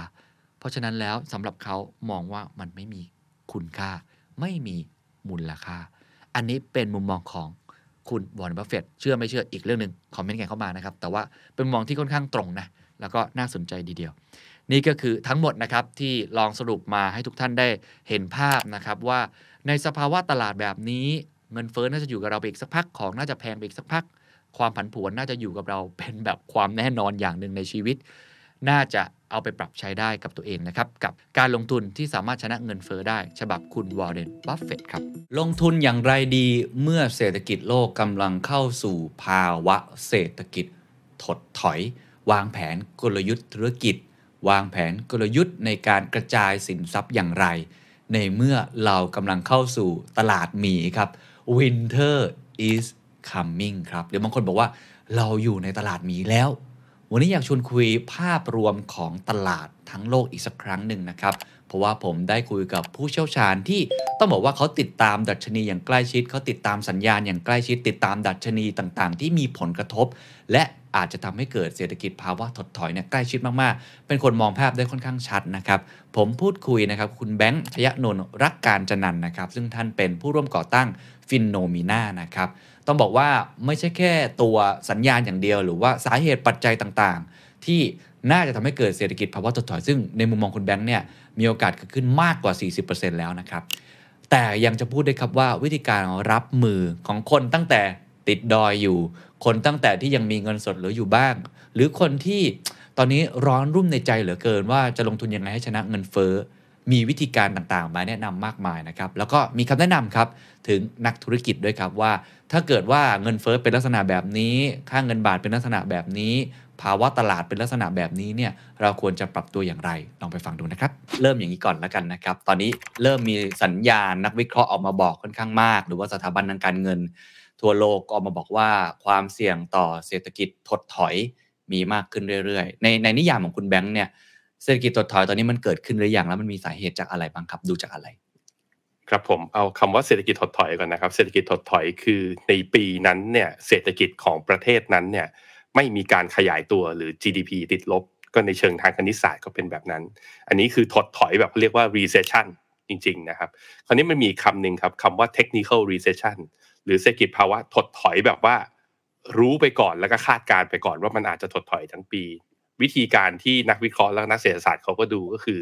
ประเทศนั้นๆ ต้องมี GDP ติดลบกันติดต่อกัน2ไตรมาสสองไตรมาสติดต่อกัน ไม่ใช่ติดสมมติไตรมาสหนึ่งติดลบไปอีกไตรมาสหนึ่งกลับมาบวก และอีกติดลบอีกไตรมาสหนึ่งอย่างนี้ ไม่ถือว่าเป็น recession นะครับคราวนี้ถ้าทั้งสองนิยามนะตอนนี้ถามว่าทั้งโลกเรามีใครเกิด technical recession หรือ recession หรือยังยังไม่เกิด ยังไม่เกิดนะครับ แต่ประเทศที่เข้าเข้าใกล้แล้วมีความใกล้เคียง แล้วก็นักวิเคราะห์ออกมาพูดกันตอนนี้ว่ามีความเสี่ยงหนึ่งในนั้นก็คือประเทศที่เป็นมหาอำนาจทางเศรษฐกิจเบอร์หนึ่งของโลก นั่นก็คือเศรษฐกิจของสหรัฐอเมริกา ซึ่งไตรมาสที่หนึ่งออกมาเนี่ย GDP ติดลบไปแล้วนะครับ แต่ก็จะเห็นว่าก็จะเป็นการต่อสู้กันระหว่างคนที่เชื่อว่า มันเป็นแค่ technical short term มากๆ ติดลบแค่ไตรมาสเดียว แล้วเดี๋ยวไตรมาสสองนี้จะกลับมาฟื้นขึ้นได้ กับอีกคนอีกกลุ่มหนึ่งที่เชื่อว่า มันเป็นสัญญาณเตือน ถึงแม้ว่า GDP ไตรมาสสองจะกลับมาได้ แต่ในอีก 12 เดือนถึง 24 เดือนข้างหน้า เศรษฐกิจอเมริกาก็ยังมีความเสี่ยงที่จะเข้าสู่ภาวะถดถอย ผมเริ่มต้นเท่านี้ก่อนครับคุณเคนครับ ได้ครับ เพราะฉะนั้นถ้าดูจากนิยามเมื่อกี้แล้ว ก็ต้องบอกว่าไตรมาสแรกไตรมาสหนึ่งออกมาติดลบอะเรายังไม่รู้ว่าไตรมาสสองจะเป็นยังไง มันมีปัจจัยอะไรบ้างถามย้อนมันมีปัจจัยอะไรบ้างที่ทำให้ทำไมผมเห็นหลายคนกังวลจังเลยฮะแล้วก็ออกมาเตือนค่อนข้างเยอะ คุณแบงค์คิดว่ามีปัจจัยอะไรบ้างครับ ครับผมอย่างแรกเลยคือเป็นปัญหาที่ตั้งแต่ต้นปีเลยนะครับ ก็คือว่าเฟดนั้นเจอสิ่งที่เป็นความท้าทายในช่วงเวลาที่ monetary policy แบบว่าเรียกนโยบายการเงินสมัยใหม่ ไม่เคยเจอมาก่อน นั่นก็คือภาวะที่เรียกว่าเงินเฟ้อก่อนหน้านี้เนี่ยเฟดมีเขาเรียกกรอบการดำเนินนโยบายอยู่ 2 อย่างนะครับหนึ่งก็คืออยากให้ inflation เนี่ยไม่เกิน 2%เขาเรียก inflation target กรอบเงินเฟ้อ2%อย่างที่ 2 คืออัตราการว่างงานต้องต่ำที่สุดในภาวะเศรษฐกิจณตอนนั้นเฟดจำเป็นต้องคุมอยู่ 2 อย่าง 1 คือเสถียรภาพของระบบ 2 คือให้กัดการเติบโตของเศรษฐกิจนั้นเต็มที่ เรื่องอัตราการว่างงานหรืออัตราการจ้างงานของเฟดนั้น เลือกตอนนี้ไม่ต้องห่วง ราะอัตราการว่างงานเนี่ยต่ำที่สุดคือย้อนกลับไปตอนโควิดตอนนี้ต่ำมากๆ แสดงว่าคนอเมริกานั้นกลับมาทำงานอยู่แล้ว แต่สิ่งที่เฟดเจอณตอนนี้ก็อย่างที่เราเห็นนะครับ เดือนมีนาที่ผ่านมาเงินเฟอ้อของสหรัฐตัว CPI ออกมาที่8.5เงินเดือนเมษาที่ผ่านมาออกมา 8.3 เริ่มเห็นสัญญาณชะลอบ้าง แต่ตัวเลข 8 เนี่ยมันไม่ได้เป็นตัวเลขที่อยู่ในความคิดของใครมาก่อนหน้านี้เลย ถ้าเราพูดกันถึงเมื่อปีที่แล้ว แล้วมันเลย 2%ไปไกลมากๆ พอตัวเงินเฟอ้อมันขึ้นมาเยอะๆอย่างนี้มันกระทบกับใคร สิ่งที่มันกระทบก็คืออย่างที่บอกไปครับว่าเฟดมีแมนเดตหรือว่ามีการทำนโยบายโดยต้องแคร์เรื่องตัวเงินเฟ้อเมื่อเงินเฟ้อสูง สิ่งที่จะกระทบถ้ามันยืดเยื้อต่อไป มันแปลว่าอำนาจของคนออม ในขณะที่ดอกเบี้ยมันต่ำเขาน้อยลง real interest rate หรืออัตราดอกเบี้ยที่แท้จริงติดลบ ถ้าเป็นอย่างนี้เนี่ยมันจะมีปัญหาตรงที่เกิดอะไรขึ้น สิ่งที่จะเกิดขึ้นก็คือ คนก็จะเริ่มไม่จับจ่ายใช้สอย เศรษฐกิจก็มีความน่าจะมีโอกาสที่จะหยุดชะงักออกไป เศรษฐกิจตรงเนี้ยมันก็เลยเป็นที่มาที่ว่า คนก็เลยไปพูดถึงครับว่า งั้นเฟดอาจจะจำเป็นหรือธนาคารกลางสหรัฐเนี่ยอาจจะจำเป็นที่จะต้องกลับมาดูแลตัวเงินเฟ้อ ซึ่งวิธีที่ตลาดเห็นกันอยู่ตอนนี้ก็คือต้องขึ้นดอกเบี้ยเพราะฉะนั้นไอ้ตรงดอกเบี้ยนี่แหละครับไอ้ตรงดอกเบี้ยเนี่ยพี่เป็นสิ่งที่ตลาดตอนนี้ก็เป็นการคาดการณ์กันอยู่ว่า แล้วดอกเบี้ยครั้งนี้จะขึ้นมากหรือขึ้นน้อย นั่นคือสิ่งที่ตลาดกังวล เพราะว่าถ้าขึ้นมากและขึ้นเร็วไปเนี่ยอ่า Bloomberg Economics เนี่ยมีการทำเขาเรียกว่า paper ออกมารองรับเขาบอกว่า factor ที่จะทำให้เกิดเขาเรียกว่าอ่า recession หรือว่าตลาด bear market คือตลาดหุ้นปรับฐานรุนแรงเนี่ยมีทั้งหมด3 factor สำคัญด้วยกันหนึ่งในนั้นก็คือ aggressive Fed hike rate ก็คือการอัดขึ้นอัตราดอกเบี้ยที่รุนแรงและเร็วเกินไปสองคือ geopolitical risk หรือความเสี่ยงทางด้านภูมิรัฐศาสตร์นะครับอ่าแล้วก็อย่างที่สามก็คือว่าภาวะเศรษฐกิจถดถอยที่มาจากราคาคอมม o d ดิตี้มีอยู่สามอย่าง ซึ่งถ้าดูไปแล้วเนี่ยสามอย่างนี้คุณเคนมันเหมือนเกิดแล้วนะ ตอนเนี้ยอืมมันเกิดพร้อม ๆ กันแล้ว เพราะฉะนั้นบนพอเป็น paper ที่บูมเบิร์กกลับไปศึกษาย้อนกลับไปประวัติประวัติว่า bear market คือตลาดหุ้นปรับฐานเกิน 20% recession เกิดทุกครั้ง มันเกิดจาก factor เหล่านี้อ้าวตอนนี้ก็เกิดแล้วนี่ แสดงว่า recession รอเราอยู่ข้างหน้าไหม มันเลยเป็นคำถามที่คนถามเยอะมากครับ อืม แล้วคุณแบงค์มีคำตอบไหมครับไอ้ว่า recession นี่มันรออยู่ข้างหน้าไหม เพราะว่าเราเป็นผู้ที่ต้องดูแลพอร์ตของอืมนักลงทุนมากมายเลยมีลูกค้าต่างๆ นานาเนี่ย เราใช่เราดูใช่มันยังไง ตอนนี้เพราะว่ามันมีคำตอบที่คลุมเครือพอสมควรเลยครับ ครับผมเอ่อต้องวิเคราะห์ต่อไปนะครับ คือ recession กว่าเราจะรู้เนี่ยทุกครั้งนะฮะในประวัติในอดีต ผมอยู่ตอนซับพรามใช่ไหมฮะ แล้วเราก็อยู่กันตอนโควิด ตอนนั้นที่เราอยู่ในตลาดกันนะไม่ไม่ได้ดูจากข้อมูลในอดีตหรืออ่านหนังสือกันนะตอนที่เรารู้ว่าเป็น recession เรามักจะอยู่ใน recession แล้วอ๋อเพราะฉะนั้น เพราะฉะนั้นมันแปลว่าเราไม่รู้อนาคต แต่ถ้าคาดการณ์ว่ามันมีโอกาสไหมก็มีอยู่ 2 เจ้านะครับ ที่เป็นอ่า research paper house ดังๆนะครับหนึ่งในนั้นคือ Goldman Sachs Goldman Sachs ออกเปเปอร์มาตอนเดือนเมษาเนี่ยบอกว่ามีโอกาส 38%นะ ที่อเมริกาจะเข้าสู่ภาวะ recession ในอีก 24 เดือนข้างหน้า คือในอีก 2 ปีข้างหน้าครับในขณะที่อีกเจ้าหนึ่งเพิ่งออกมาสัปดาห์ที่ผ่านมาคือ Morgan Stanley เขาบอกว่า ตอนนี้เศรษฐกิจอเมริกาเดินเข้าใกล้หน้าผาที่เรียกว่า recession แล้ว โดยเขาอืมเขาเขาคอว่า ปีนี้ไม่เกิดแต่ปีหน้ามีความเสี่ยงนั้นแม้แต่ทีมนักวิเคราะห์เขาก็ยังบอกไม่ได้ฟันธงไม่ได้ว่าเฮ้ยมันจะเกิดแน่หรือเปล่า แต่ถามว่าตัวเลข 38%ที่ Goldman Sachs ให้โอกาสออกมาเนี่ยต้องบอกว่านับตั้งแต่หลังโควิดที่ผ่านมา โอกาสที่จะเกิด recession ที่สูงที่สุดที่ Goldman เคยคอเพราะฉะนั้นในฐานะที่เราเป็นนักลงทุน และเราเป็นผู้ประกอบธุรกิจเราต้องเตรียมตัวจริง ๆ ครับครับขออนุญาตไปที่ประเด็นแรกก่อน เมื่อกี้บอกมี 3 ปัจจัยเนาะที่ถ้าเกิดอืมเกิดพร้อมกัน มันก็มีโอกาสที่จะอือฮึเกิดนะครับ ตัวเฟดเอง ที่เพิ่งขึ้นอัตราดอกเบี้ยมา 50 basis point นะครับแล้วก็มีใช่ครับนักวิชาการคาดการณ์ว่าจะขึ้นกี่ครั้งขึ้นเท่าไหร่ขึ้นอยู่กับอัตราเงินเฟ้อซึ่งเมื่อกี้จากที่บอกว่า 8.5%แล้วก็มา 8.3%เนี่ยบางคนบอกเฮ้ยไม่คิดว่ามันจะค้างอยู่ประมาณนั้น คือตอนแรกนึกว่ามันจะน้อยกว่านั้นด้วยซ้ำนะฮะคิดว่ามันจะบั่นเทาขึ้นก่อนหน้านี้เฟดก็บอกว่าน่าจะเป็นเรื่องของเงินเฟ้อชั่วคราว อันนี้เนี่ยมันยิ่งส่งแรงทำให้เฟดเนี่ยน่าจะมีมุมมองต่อการขึ้นดอกเบี้ยที่รุนแรงขึ้นใช่หรือไม่ ถึงขั้นมาบอกเลยว่าไม่สัญญาว่าจะเป็น soft landing ด้วยครับ ใช่ครับ มุมหนึ่งคือตลาดเริ่มไม่เชื่อคุณเจอโรมพาวเวลเพราะเราได้ยินคำว่าอินฟลชันเนี้ยเป็น transitory หรือว่าเงินเฟ้อเป็นเรื่องชั่วคราว อยู่ในถ้อยแถลงของเฟดเนี่ยที่เป็น press conference เมื่อการประชุมอ่า period เดียวกันนะครับ แต่ตั้งเปลี่ยนปีที่แล้ว แต่ผ่านมาปีหนึ่ง inflation อยู่ที่8%ถามว่าคุณเจอโรมโชพาวเวลเนี่ยพูดถูกหรือพูดผิด คนเริ่มตั้งคำถามว่าคำว่าชั่วคราวของเขามัน time frame มันยาวขนาดไหนเพราะนี่ครับมันกินเวลามาแล้วหนึ่งปี เพราะฉะนั้นเรื่องหนึ่งที่ผมคิดว่าตลาดหุ้นหรือว่ามันคนมันเริ่มไม่แน่ใจคือ เราเชื่อผู้กำหนดนโยบายที่เขาทำนโยบายอยู่ตอนนี้ได้ไหมอันนี้คือเรื่องที่หนึ่งนะฮะครับเรื่องที่สองก็คือ พอเงินเฟ้อมันค้างอยู่ที่ประมาณ 8.3 ตอนเนี้ย คือตอน speed ขึ้นไปเนี่ยพฤษภาปีที่แล้วอยู่ที่ประมาณ3%มาตอนเนี้ยเมษาอยู่ที่ 8.3 ขึ้นมาประมาณสัก5% ภายในระยะเวลาประมาณ1ปี แต่ผ่านมา1เดือนลดไป 0.2 คุณเคนคือตอนตอนขึ้นน่ะ ขึ้นเหมือนขึ้นลิฟต์ตอนลงเหมือนลงบันไดเลื่อนคำถามคือแล้ว Fed target เนี่ยเฟดเขาเอาถอดออกไปแล้วนะคำว่า inflation target ที่ 2%เขาใช้คำว่า average inflation หรือว่าเงินเฟ้อเฉลี่ย ก็ไม่บอกตลาดอีกว่า แล้วคำว่าเฉลี่ยที่คุณบอกว่าคุณอยากให้เงินเฟ้อกลับไปที่ค่าเฉลี่ยคือระดับไหน มันก็เลยเป็นอืมที่มาที่ว่าตลาดก็เลยมองว่าอ๋อแสดงว่าคุณยอมรับกลายๆจะสิว่าเงินเฟ้ออะ จะค้างอยู่ที่ระดับสูงกว่า 2%นั้นพอเราไปดูตัวตัวเลข projection นะครับของทั้งบูมเบิร์กเองทั้งนักวิเคราะห์เองอะเงินเฟ้อปีนี้เนี่ย คนที่ให้ band ล่างสุดก็ยังอยู่แถวๆ4%ปีหน้าอยู่แถวๆ3เพราะฉะนั้นมันแปลว่าอะไรมันแปลว่าเฟดขึ้นดอกเบี้ยเร็วแน่นอนเฟดขึ้นดอกเบี้ยเร็วแน่นอน ซึ่งในตลาดในในตลาดนักลงทุนเนี่ย มันมี Fetch Watch Tools นะครับที่เป็นเขาเรียกว่าเป็นตลาดซื้อคืออเมริกาเนี่ยเขาเก่งกำไรทุกอย่าง เก่งแม้กระทั่งว่าเฟดปลายปีนี้จะขึ้นดอกเบี้ยไปอยู่ที่เท่าไหร่มตอนนี้นักลงทุนในตลาดเนี่ยคาดการณ์กันว่าเกินกว่า 80%ดอกเบี้ยเฟดฟันเรทนะฮะปลายปลายปีนี้จะอยู่ที่ 2.75มตอนนี้อยู่ที่ 0.75 แปลว่าก็ขึ้นอีก2%นสองเปอร์เซ็นตอนนี้เราประชุมมาแล้วสามครั้งเฟดประชุมมาแล้วสามครั้งเหลืออีกห้าครั้ง แสดงว่าขึ้นครั้งละศูนย์จุดสองห้าไม่ได้สิคุณเคน ไม่พอ แสดงว่าต้องขึ้น 50 basis point หรือ 75 basis point นี่คือเป็นสาเหตุที่ตลาดหุ้นสัปดาห์ที่แล้วมีการเขย่าลงมา บอก คุณจอร์นพาวเวลออกมาแถลงสื่อบอกว่า การขึ้นครั้งเดียว 0.75 ไม่อยู่ในแผนการประชุมของเรา ตลาดก็เฮ้แสดงว่าค่อยๆรีบขึ้น แต่พอกดเงินพอพูดไปปุ๊บอีก 2 วันถัดมาเงินเฟ้อออกมา 8.3 ลดช้ากว่าอ้าว 0.75 มีโอกาสหรือเปล่า มันเลยส่งข้อความ misinterpret ระหว่างนักลงทุนมันเลยเกิดความผันผวนขึ้น แต่ตอนนี้ต้องบอกว่า 0.5 0.5 หรือ 50 basis point เนี่ยในการประชุม 2 ครั้งหน้าเนี่ยเป็น base case ไปแล้วเป็นเป็นคือยังไงโอ้เฟดก็ขึ้นเร็วแน่ๆคือตลาด price in ไปแล้วเหรอฮะตลาดเริ่ม price in ไปแล้ว ตลาด price in ไปแล้วเพราะฉะนั้นที่น่ากังวลตกลับมาตอบคำถามนี้เลยครับว่าครับ recession จะเกิดขึ้นไหมจากเงินเฟ้อถ้าเงินเฟ้อยังอยู่ที่สมมุตินะครับผ่านไปอีกเดือนหนึ่ง เงินเฟ้อจาก 8.3 ที่เราเห็นเนี่ยเหลือ 8.2 เหลือ 8.1 คือมันลงช้ากว่า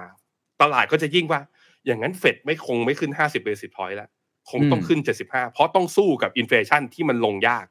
อืมแล้วยิ่งเฟดยิ่งขึ้นเร็วๆเนี่ย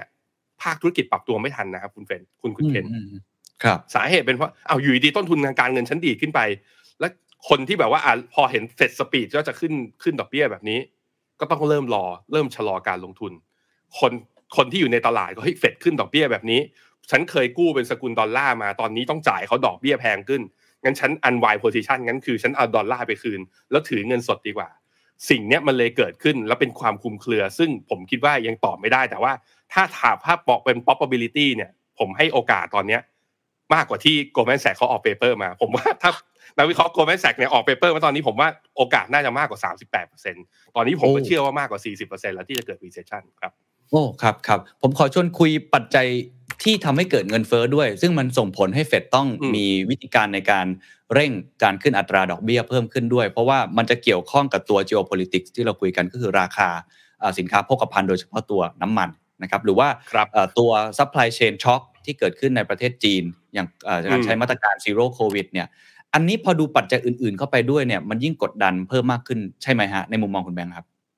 ใช่ครับใช่ครับ คือลำพังแค่เรื่องเงินเฟอ้อที่อยู่ในอเมริกาก่อนหน้าที่จะมีวิกฤตราคาพลังงานเนี่ยทั้งตัวเบลนด์แล้วก็ WTI เกิน 100 เหรียญเนี่ยเงินเฟอ้อก็เป็นอะไรที่ปวดกระบาลสำหรับเฟดอยู่แล้ว แต่พอมันมีวิกฤตที่ยูเครนขึ้นมา แล้วกลายเป็นว่าสงครามที่ยูเครนอะที่เขาอาจจะไปเรียกยูอะถ้าเป็นที่จีนนะเขาก็บอกว่าเป็นความขัดแย้งยูเครนเขาจะไม่เรียกว่าวิกฤตนะฮะมันยังยืดเยื้ออยู่ พอมันยืดเยื้ออยู่มันก็แปลว่า การคว่ำบาตรของทั้งฝั่งยุโรป ที่ต่อต่อรัสเซียในการไม่นำเข้าก๊าซธรรมชาติ มันก็ทำให้ supply ในส่วนของรัสเซียเนี่ยหายไปอย่างน้อยๆ 20%ส่งเข้ายุโรปไม่ได้ แล้วถึงขั้นยุโรปก็ต้องบอกว่าเฮ้ยปีนี้ฉันจะนำเข้าก๊าซธรรมชาติจากรัสเซียเนี่ยเป็นเป็นไซจิกของของสหภาพยุโรปเลยว่า ลดลงเหลือหนึ่งในสามจากที่เคยนำเข้าทั้งหมด แล้วภายในห้าปีข้างหน้าเหลือศูนย์มันก็แปลว่ารัสเซียก็ต้องหาที่ขายใหม่ ยุโรปก็ต้องหาคนซื้อใหม่ ตรงเนี้ยมันก็จะดันให้ราคาน้ำมันยังอยู่ในระดับสูง คราวนี้ประเด็นถ้าพูดถึงเรื่องประเด็นราคาน้ำมัน มันที่มันน่าสนใจคือ แล้วไอการคว่ำบาตรยังอยู่ต่อไปในระยะยาวหรือเปล่าผมคิดว่าตอนนี้ทุกคนน่าจะตอบได้ว่า น่าจะยาวใช่สงครามยูเครนอาจจะยืดเยื้อ คราวนี้ใช่พครับอมันยืดเยื้อคุณเคน พอมันยืดเยื้อเสร็จสหภาพยุโรปกับอานาโตจะอยู่เฉยๆอย่างนี้ไปเหรอทุก ๆ ครั้งที่ประชุมกันแล้วเออเขาก็ยืดเยื้อ ก็ยังไม่มีการเจรจา ผมคิดว่าในฐานะที่เป็นก็เรียกเป็นผู้นำ ที่อยู่ในกลุ่มนาโตก็จะถูกกระแสสังคม และอาจจะมีประเทศที่แบบว่า ไม่ได้พึ่งพาน้ำมันจากรัสเซีย หรือไม่ได้พึ่งพาก๊าซธรรมชาติจากรัสเซียเยอะก็จะกดดันครับทำไมเราไม่คว่ำบาตรเพิ่มเติม ที่ผ่านมาเราทำมาขนาดนี้รัสเซียยังไม่ทำอะไรเลยเพราะนั้น ยิ่งระยะเวลายาวขึ้น โอกาสที่ฝั่งชาติสหภาพยุโรปจะคว่ำบาตรเพิ่มขึ้น ก็ยิ่งมีสูง และยิ่งเมื่อคว่ำบาตรเพิ่มขึ้น ราคาน้ำมันก็ไม่ลง เมื่อราคาน้ำมันไม่ลง มันก็ส่งผ่านไปที่ตัว headline inflation แล้วยิ่งราคาน้ำมันอยู่ที่ระดับสูงอะส่งผลผลต่อมาครับเขาบอกว่าน้ำมันเป็นทุนต้นทุนของสินค้าทุกอย่าง มันก็ไม่ใช่ทุกอย่างขนาดนั้น แต่มันก็แทบจะทุกอย่างจริงฮะๆคราวเนี้ยตอนที่ถ้าน้ำมันมันขึ้นไปแค่ชั่วคราวแล้วมันลงสินค้าตัวอื่นก็ไม่ได้มีปัญหา แต่พอน้ำมันขึ้นไปปุ๊บเอาละสิ่งที่เกิดขึ้นคือราคา commodities ตัวอื่น ๆ ราคาขึ้นด้วย ล่าสุดอืมตัว Bloomberg อ่า Bloomberg Agriculture Spot Index นะครับก็คือเป็นตัวดัชนีชี้วัดตะกร้าของไอตัวสินค้าโภคภัณฑ์ของทั้งโลกเนี่ย ตอนนี้ขึ้นมาทำ all time high ในขณะที่ราคาน้ำมันเนี่ยลงมาจาก 120 ลงมาตอนนี้ 114 แต่ราคาไอไอไอ agriculture หรือสินค้าเกษตรเกเนี่ษยตรขึ้นไปทำไฮทั้งตะกร้าหมดแล้ว คือมันถูกส่งผ่านมาไปถึงสินค้าเกษตรแล้วในตอนนี้อ่าใช่ใช่เพราะมันมันถูกส่งไปแล้ว แล้วสินค้าเกษตรเหล่านี้ก็ไม่แบกรับต้นทุนตัวเองก็ส่งผ่านต้นทุนไปกับ end user ก็คือผู้ซื้อผู้บริโภค แล้วพออ่าแล้วพอผู้บริโภคต้องไปจ่ายสินค้าแพงถามว่า มันเหมือนเราเราเรากินข้าวอะครับ เรากินข้าวกับข้าวสองอย่างห้าสิบาท ตอนขึ้นไปหกสิบาทอะตอนราคาน้ำมันลงตอนน้ำมันพืชลงตอนหมูลง เราได้กินข้าวราคาถูกลงไหมมันไม่ถูกลงอืมเพราะฉะนั้นมันก็เนี่ยมันก็เลยมากระทบกับ real sector นะตอนนี้ ซึ่งสิ่งที่เป็นปัญหาและเป็นความน่ากลัวของเศรษฐกิจไทยคือ food inflation หรือว่าตัวเงินเฟ้อที่มาจากราคาอาหารเนี่ยของไทยเราเนี่ยอยู่ในคอมโพเนนต์นะสัดส่วนคือ 40%ถือว่าเป็นประเทศที่มีเงินเฟ้อที่อยู่ทางฝั่งอาหารเนี่ย แทบจะเยอะที่สุดในโลกเลย แล้วราคาอาหารมันกำลังสูงขึ้นอยู่เพราะนั้นมันเลยถ้าในมุมของเรื่อง investment ที่เกี่ยวกับเรื่องเงินเฟ้อนะครับบอกว่าถ้ามีวิวเรื่องเงินเฟ้อเนี่ยเขาบอกว่าให้หลีกเลี่ยงการลงทุนในประเทศทางฝั่ง emerging market โอ้ถามว่าถามว่าเพราะอะไรสาเหตุเป็นเพราะว่าเงินเฟ้อที่มันกระแทกแรงๆที่สหรัฐเนี่ย มันยังไม่ได้วิ่งมาที่นี่ มันยังไม่ได้วิ่งมาที่เอเชียใช้เวลามันนิดกำนึลังงจะส่ง มันกำลังจะส่งผ่านมา เมื่อส่งผ่านมาเมื่อไหร่ มันแปลว่าเงินในกระเป๋าของเราจะไปจับจ่ายใช้สอยกับสินค้า ราคามันจะราคาขึ้น มันแปลว่าเศรษฐกิจจะมีโอกาสชะลอลงครับคุณเคนครับโอ้ยิ่งงับน่าจะเป็นอีกมรสุมหนึ่งนะครับในเรื่องของจีนล่ะครับ ที่ตอนนี้หลายคนก็พูดเหมือนกันว่า เหมือนจะดีในตอนแรก เหมือนสภาวะตลาดของจีน โอเคมันเกิดภาวะกดดันมากในปีที่แล้วจากเรื่องของมาตรการจากภาครัฐนะครับ แต่ละคนบอกเฮ้ยอาจจะลงไป จุดต่ำสุดแล้วนะครับ แต่พอมันมีโควิดโอมิครอนอีกเรื่องของ supply chain อืมในจีนนี่ก็ตอนนี้ก็โอ้โหยุ่งวุ่นวายกันมากเลยนะครับ ใช้มาตรการ zero COVID อันนี้มันกดดันยังไงครับ ต่อตลาดจีนเองหรือว่าตลาดภาพรวมครับ ครับผมอย่างในจีนเองเนี่ยล่าสุดณวันณวันนี้ที่เราอัดรายการกันครับจีนเขาประกาศแล้วนะจะเปิดเมืองเซี่ยงไฮ้วันที่หนึ่งมิถุนาตลาดหุ้นจีนเด้ง rebound ทันที แล้วทำให้ตลาดหุ้นเอเชีย ทุกตลาดที่ผมดูนะตอนนี้อยู่เนี่ยเขียวกันทั่วหน้า หุ้นไทยก็เขียวด้วยโดยที่ไม่มีปัจจัยอื่น มาจากการเปิดเมืองของจีน แสดงว่าอิทธิพลของจีนต่อตลาดหุ้นเอเชียมีความสูงมาก ถามว่าเป็นเพราะอะไรเซี่ยงไฮ้ก็มีประชาชนอยู่ประมาณ 24 ล้านคน ปักกิ่งครับตอนแรกก็ไม่รู้ว่าจะล็อกดาวน์จะไม่ล็อกดาวน์ยังไง แต่ว่าสองประอ่าสองเมืองเนี้ยเป็นเมืองอุตสาหกรรม พอเขามีการชะอ่าชะงักการปิดโรงงานการล็อกดาวน์แบบนี้อ่าผมมีเพื่อนที่อยู่ในจีนนะฮะเขาบอกว่าไอราคาอาหารที่ข้างในเมืองเซี่ยงไฮ้ตอนที่ล็อกดาวน์เนี่ย ซี่โครงหมูอันหนึงนะฮะปกติขายกันอยู่ที่ประมาณว่าอ่าโลละประมาณร้อยกว่าบาท ขึ้นเป็นโลละพันแล้วใกล้เน่าด้วย สาเหตุเป็นเพราะว่าโลละพันคนขับรถบรรทุกไม่กล้าขับเข้าเซี่ยงไฮ้เพราะอะไรไหมคุณเคนเพราะขับเข้าไปอะ ถ้าโดนสแวปตรวจแล้วติดขึ้นมากลับบ้านไม่ได้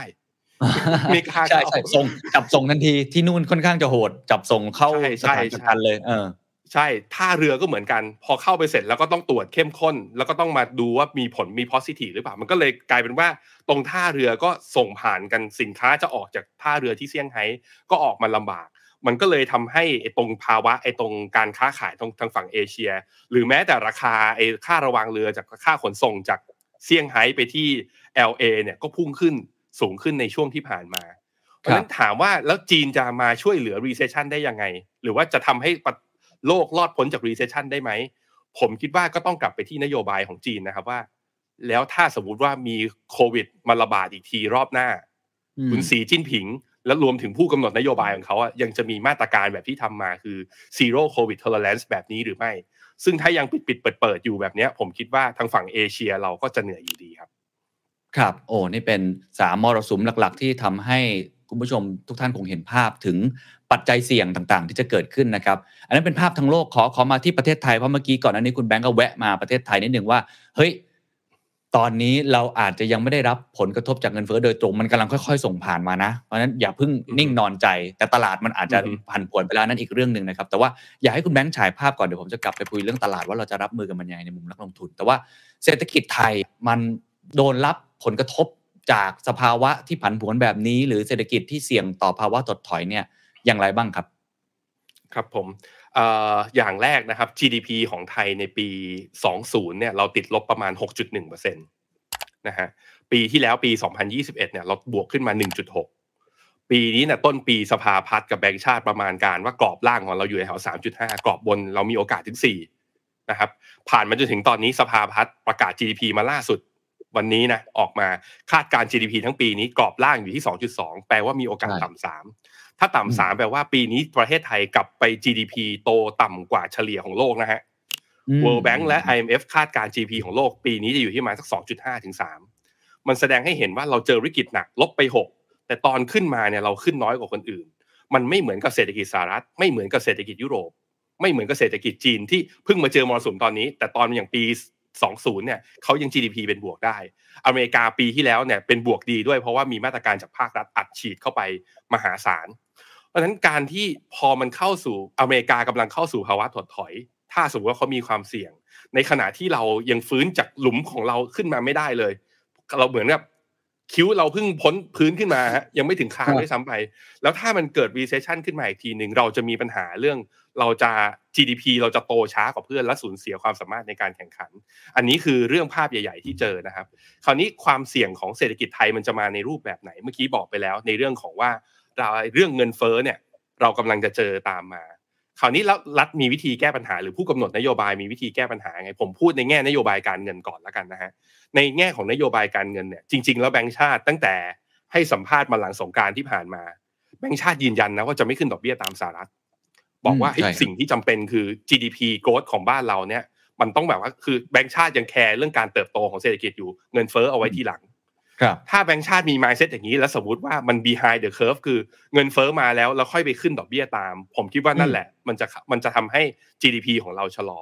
เราต้องเห็นก่อนว่าแบงก์ชาติต้องเห็นสัญญาณเงินเฟ้อแล้วก็ต้องอาจจะมีโอกาสที่จะต้องปรับดอกเบี้ยขึ้นด้วยเช่นเดียวกัน นั้นสิ่งที่จะตามมาก็คือ พออเมริกาขึ้นดอกเบี้ย ผมคาดว่านะครับผมคาดว่าแบงก์ชาติเราหรือประเทศไทยเราอาจจะจำเป็นต้องขึ้นดอกเบี้ยนโยบายในไตรมาสสามไตรมาสสี่ ตอนแรกเนี่ยตอนนี้จาก Bloomberg consensus และรอยเตอร์คาดการณ์เหมือนกันว่าปีนี้ไทยน่าจะขึ้นครั้งเดียวปลายปี ผมคิดว่าสองครั้งเป็นไปได้สามครั้งเป็นไปได้ถ้า inflation ขึ้น คราวนี้ถ้าขึ้นดอกเบี้ย ในขณะที่ GDP เรายังอยู่หักขาขาล่างอะคุณเคนครับไม่เกินสามแล้วจะเกิดอะไรขึ้น มันก็โตยากไง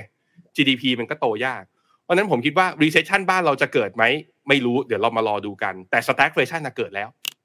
เกิดแล้วเหรอฮะในมุมมองคุณแบงค์เกิดแล้ว ในมุมมองของผมเนี่ยเกิดแล้วก็คือว่าเงินเฟ้อสูงกว่า GDP growth อันนี้เกิดแล้วและน่าจะเกิดครึ่งปีหลังนี้น่าจะภาพจะชัดเจนมากขึ้นด้วยครับผมครับอ่าทั้งนั้นขออนุญาตไปที่ประเด็นอีกประเด็นหนึ่งก่อนที่ผมจะพูดถึงอ่าวิธีการในการรับมือต่างๆ โดยเฉพาะฝั่งนักลงทุนนะนะครับเอ่อผมไปดูตัวเลขดัชนีตลาดหุ้นหลัก ๆ ของโลก year to date นี่มันอืมร่วง ถ้าเราไม่นับไอตัวตลาดจีนวันนี้ที่เมื่อกี้คุณแบงค์เพิ่งพูดนะครับ 10ถึง25 เช่น ดาวโจนส์ลดไป 11 S&P 500 ลบ 16 NASDAQ นี่เยอะหน่อยเนาะลบ 25 แบบนี้เป็นต้นนะฮะ ตอนนี้เนี่ยในมุมมองคุณแบงค์เนี่ยฟองสบู่นี่มันแตกไปหรือยังฮะหรือจริงๆมันแค่ฟีบเฉยๆครับถ้าบอกว่าฟองสบู่แตกหรือยังเนี่ย ตอนแตกมันน่าจะลงได้มากกว่านี้อีก มากอืมมากกว่าที่มันลงมาแล้วด้วยนะฮะ เพราะว่าครับคำว่าฟองสบู่แตก หรือว่าเกิดภาวะที่เรียกว่า bear market entry หรือว่าเราเข้าสู่ภาวะตลาดหมีเนี่ย เราใน technical term นะ เราต้องเห็น S&P 500 ลงจากจุดสูงสุดมา 20%อืมอะถ้าเป็นดัชนีหุ้นโลกเขาใช้ S&P 500 ในการดูนะฮะ ซึ่ง S&P 500 รอบที่ผ่านมาลงมา 19%ครับเกือบหลุด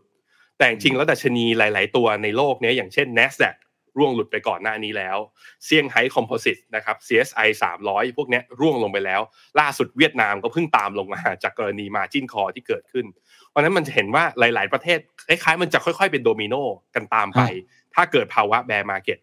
ถามว่าแล้วมันจะเป็นยังไงต่อ ผมคิดว่าก็เนี่ยก็ต้องกลับไปดูว่า ถ้าตลาดกังวลว่าเฟดจะขึ้นดอกเบี้ยเร็ว เอาเงินเฟ้อไม่อยู่ ตลาดจะมีแรงเทขายออกมา แล้วเมื่อไหร่เมื่อไหร่มัน trigger ไอตัวเนื่องจากทุกคนทั้งโลกรู้ว่า bear market คือ20%เมื่อไหร่มันอืมมัน trigger ตรงนั้นน่ะ เดี๋ยวสำนักข่าวทุกสำนักข่าวก็จะเล่นข่าวว่า ตลาดหุ้นโลกเข้าสู่ภาวะหมี เมื่อนั้นอืมรายย่อยก็จะยิ่งตกใจจะยิ่งตื่นอืมกลัว ถามว่าถ้าเอาถ้าพูดไปถึงไกลเลยว่าเฮ้ยถ้าอย่างนี้เราควรจะทำยังไงกับพอร์ต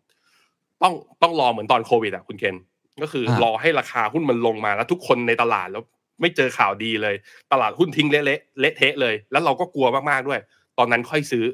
ตอนนี้เรายังเหมือนสำหรับผมนะความรู้สึกของนักลงทุนตอนนี้คือเหมือนต้มกบ เหมือนเราเอากบไปวางไว้บนกระทะ มันเรายังไม่รู้สึกไงว่าเฮ้ยอันนี้มันวิกฤตหรือว่าไม่วิกฤตเรายังลังเลเรายังคุยกันอยู่ แต่ก็จะเห็นว่าตลาดมันซึมมาแล้ว และเห็นว่าการตลาดซึมครั้งนี้เนี่ย มันไปกระทบกับการลงทุนที่เจ็บปวดหลาย ๆ อย่าง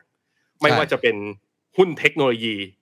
หุ้นของป้า Cathie ARK Investment แล้วก็ตอนนี้ก็ลามไปถึงคริปโตเคอเรนซีซึ่งไอ้พวกเนี้ยมันคือ risky asset ที่อาจจะผันผวนสูงกว่าหุ้นปกติ มันเกิดอาการของมันแล้ว ถ้าเมื่อไหร่เป็นดัชนีตัวใหญ่ๆ ที่เป็นเขาเรียกว่าเป็น major index เนี้ยปรับเมื่อไหร่ผมคิดว่าหนักกว่านี้เราเห็นครับในมุมมองคุณแบงค์นี่เราเข้าสู่ตลาดหมีหรือยังฮะหรือปิ่มปิ่มๆอยู่หรือว่ามันทิศทางมันเป็นยังไงฮะสัญญาณ ทิศทางมันใกล้จะเข้าสิครับ คุณเคนดูจากตอนนี้แล้ว ดูจากตอนนี้แล้วเหนื่อยแล้วมีโอกาสสูงมากๆ สาเหตุส่วนหนึ่งเพราะว่าผมเชื่อว่าสุดท้ายแล้วเฟดอาจจะเอาเงินเฟ้อไม่อยู่นะเฟดครับอาจจะเอาเงินเฟ้อไม่อยู่แล้วจำเป็นต้องขึ้นดอกเบี้ย คราวนี้ถามว่าเฟดขึ้นดอกเบี้ยแล้วมันเกี่ยวอะไรกับตลาดหุ้น มันมีวิธีการคำนวณ valuation ของตลาดหุ้นอยู่แบบหนึ่งคุณเคนที่เรียกว่า discount cash flow model อืม discount cash flow model ก็คือ วิธีการหามูลอ่าหามูลค่าหุ้น โดยคิดลดจากมูลค่าในอนาคตมากลับมาเป็นมูลค่าปัจจุบันเป็น present value ก็คือไปประมาณการเอาอะว่ากำไรของบริษัทในอนาคตในหนึ่งปีสองปีสามปีสี่ปีข้างหน้าเป็นเท่าไหร่ แต่ตัวหารของเขาเนี่ยคือ risk free rate risk free rate คืออัตราผลตอบแทนของพันธบัตรของประเทศนั้นๆอืมไอตัวหารเนี่ยก็คือตัวดอกเบี้ยนโยบายคิดอย่างนี้ หรือว่าถ้าไปใช้ก็คือใช้บอลยูสิบปีสหรัฐตอนนี้ที่มา2.8สมมุติว่าเฟดขึ้นดอกเบี้ยอีกอ่า200 basis point คือ2%มันก็แปลว่าบอลยูสิบปีควรขึ้น2%ด้วยในทางทฤษฎีนะครับ ไอตัวหารน่ะจากเดิมอยู่ที่2.9ขึ้นเป็นสะขึ้นเป็น4.9มันก็แปลว่า valuation คือ fair value ของหุ้น ตัวนั้นๆ ที่คำนวณด้วยวิธี discount cash flow ราคามันลงเนี่ยฮะอืมตัวมันหารจะลดลงไปอีกเพิ่มขึ้นอืมใช่ คราวนี้ถามว่าแล้วมันกระทบอะไรกับหุ้นกลุ่มเทคหุ้นเทคอะ e a r n i n g หรือว่ากำไรของเขามันบางอยู่แล้ว คือเวลาคนลงทุนหุ้น tech หวัง growth บน top line หวัง growth ยอดขายโต ผู้ใช้งานโต กำไรมีหรือเปล่าไม่เป็นไร เดี๋ยววันหนึ่งเดี๋ยวค่อยไป convert เป็นกำไรเหมือนที่ Facebook ทำเหมือนที่ Apple ทำแต่วันเนี้ยเศรษฐกิจมันชะชะลอตัวนั้นคนก็เลยเฮ้ยโอ้โหไอ้พวกหุ้นที่มันไม่ไม่กำไรอย่างเงี้ย ยิ่งลงช่วงนี้ก็ยิ่งเจ็บหนักอืมมันก็เลยเป็นที่มาที่ว่าพอคำนวณด้วย discount cash flow แบบเนี้ยหุ้น tech มันเลยลงก่อน แต่สมมุติถ้า GDP ของอเมริกามันลง มันก็แปลว่าไอ้หุ้นกลุ่มอื่นอีก 10 sector ที่เหลือไม่ใช่แค่ sector เทคโนโลยี มันอาจจะมีการที่เรียกว่า downgrade EPS revision หรืออมถูกนักวิเคราะห์คาดการณ์กำไรปรับลด แล้วถ้าลดจริง มันก็แปลว่าไอ้หุ้นที่อยู่ระดับเนี้ยครับเออ S&P 500 ที่ระดับ 4,000 บอก PE 17เท่าเฮ้ยไม่ไม่เห็นถูกอะไรเลย ถ้ายืนอย่างนี้ไปอีกหนึ่งไตรมาสแต่กำไรลง PE มันสูงขึ้นโดยปริยายนะคุณเคนครัจากบ17 อาจจะขึ้น 18 อาจจะขึ้น 19 ถามว่าแล้วกล้าเทรดที่ PE 19 ในขณะที่ GDP ลงเหรอ ตลาดก็ไม่กล้า นั้นมันเลยเป็นที่มาครับ ตอนตลาดบู๊คนกล้าเทรดที่ PE แพง แต่ตอนตลาดแบร์แบร์เนี่ย คนก็บอกว่าบางบางตลาดอย่างเช่นรัสเซียตอนเนี้ยตลาด PE 4 5 เท่าทำไมเราไม่ลงกันนะ เพราะเราไม่เห็นโอกาสว่ามันจะฟื้น อันนั้นคืออมสิ่งที่จะเกิดขึ้นก็คือ ตลาดจะ reprice ตัว PE ลง แล้วตลาดหุ้นอเมริกาจะมีโอกาสลงจากตัว discount cash flow model เนี่ยที่จะมีการ revise down จากการขึ้นดอกเบี้ยนะครับ ครับ ถ้าอย่างนั้น ภาพรวมทั้งหมดที่เราเห็นเนี่ยที่ตลาดมันดูซึมๆ แล้วดูมองไปข้างหน้ามันไม่ค่อยสดใสสักเท่าไหร่เนี่ยกลยุทธ์ในการลงทุนที่คุณแบงค์ให้คำแนะนำคืออะไรครับ การ asset allocation หรือวิธีการในการอาจจะกระจายไปสู่สินทรัพย์ต่างๆเนี่ยเป็นยังไงบ้างครับ ครับผมก็ต้องถอยกลับมานะ ใครที่เพิ่งจะลงทุนแล้วก็เข้ามาในตลาดในช่วงหลังจากโควิด อาจจะเข้ามาด้วยเหตุผลที่ว่า ฉันตกงานไม่รู้ทำอะไร เอาเงินเข้ามาอยู่ในนี้ อย่างน้อยก็มีกระแสเงินสดเลี้ยงตัวเอง ผมคิดว่าต้องปรับแล้วอืมตลาดหุ้นและตลาด risky asset ตอนนี้ ไม่ใช่ที่ที่จะหากระแสเงินสด เพราะเหมือนมันจะเข้าเป็นดาวเทรนด์แต่ถามว่าการเข้าในจังหวะนี้ แล้วถือในระยะยาว 3 ปี 5 ปี 10 ปี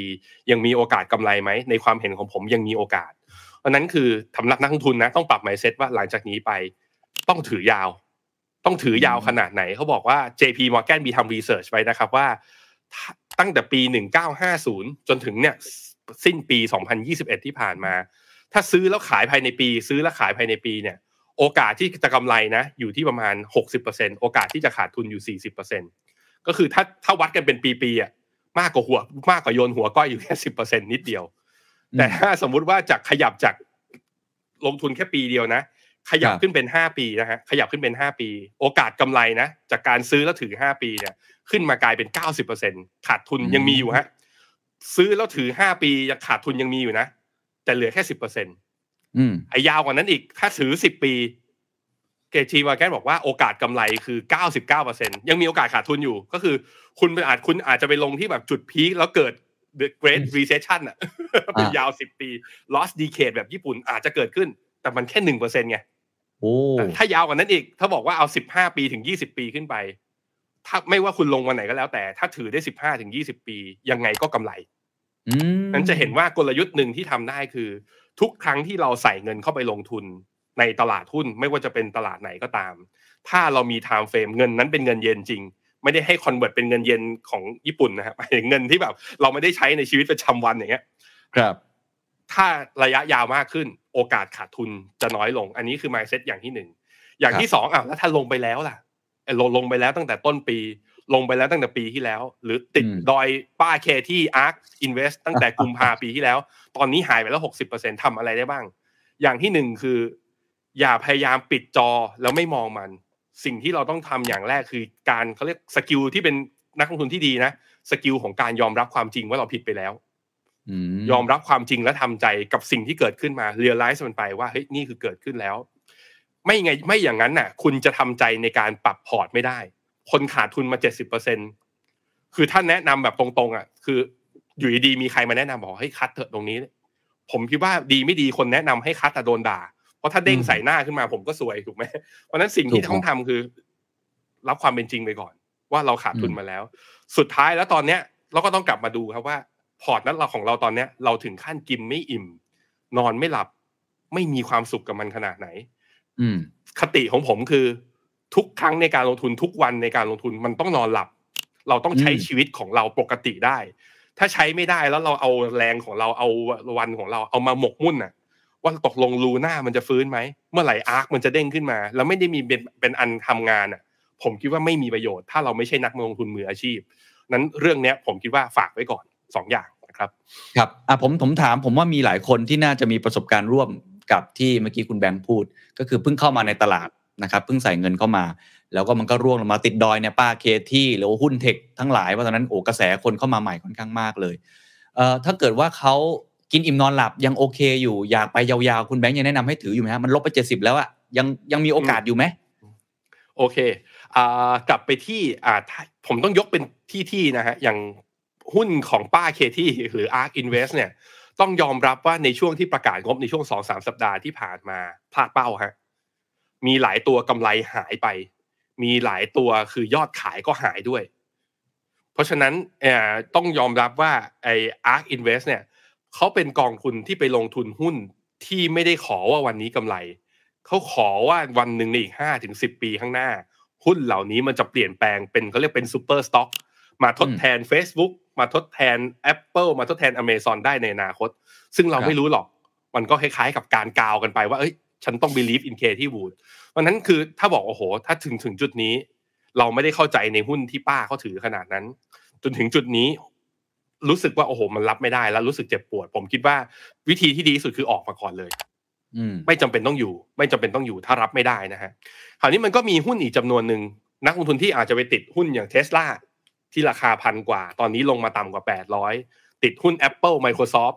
พวกนี้คือหุ้น Netflix Big Tech อะไรอย่างงี้อืม Netflix อย่างนี้ ถ้าไปดูว่าอ่าทั้ง top line และ bottom line คือยอดขายและกำไร ยอดขายเติบโตนะฮะหุ้นหลาย ๆ ตัวเนี่ยผมมีคุยกับนักลงทุนที่เป็นสาย VI ที่ลงทุนในหุ้นเทคนะฮะเขาบอกว่าอืมหุ้นหลาย ๆ ตัว valuation ตอนนี้ถูกกว่าตอนโควิดแล้วนะ ทั้ง ๆ ที่โอ้ราคาลงมายังไม่เยอะเลยอ่านั้นวิธีคือกลับไปดูครับ ราคาวันเนี้ยหลาย ๆ ตัวต่ำกว่าปี 2021 แต่กำไรโตขึ้นมา 70-80%ผมไม่บอกเพราะรายการเราไม่ใบหุ้นนะ แต่ไปดูได้ ราคาราคาร่วงลงมา 20-30% 40%แต่กำไรโตเกิน 50-80%มีหลายตัว นั่นคืออืมทาร์เก็ตถ้าคุณเห็นอย่างนี้เป็ดปุ๊บ ราคามันร่วงมา แล้วถ้าคุณเป็นนักลงทุนที่ซื้อและลงทุนด้วยด้วยอย่างเงี้ย ด้วยฟันเดเมนทัลจริง ๆ เห็นแบบเนี้ยมันจะสบายใจที่ว่าเฮ้ยงั้นฉันไม่โอเค ฉันถือได้ ถ้าอย่างนั้นอืมผมแนะนำให้หุ้นกลุ่มเนี้ยให้ถือไป เพราะสุดท้ายมันจะมีวันที่มันจะกลับมานะฮะครับส่วนถ้าไปเจออ่าถ้าไปเจอหุ้นที่มันแบบว่าเป็น thematic ไม่พูดถึงป้านะครับมาเป็นหุ้นที่เกี่ยวกับเรื่องเทคโนโลยีอย่างเช่น เทคโนโลยีบล็อกเชนเทคโนโลยี AI EV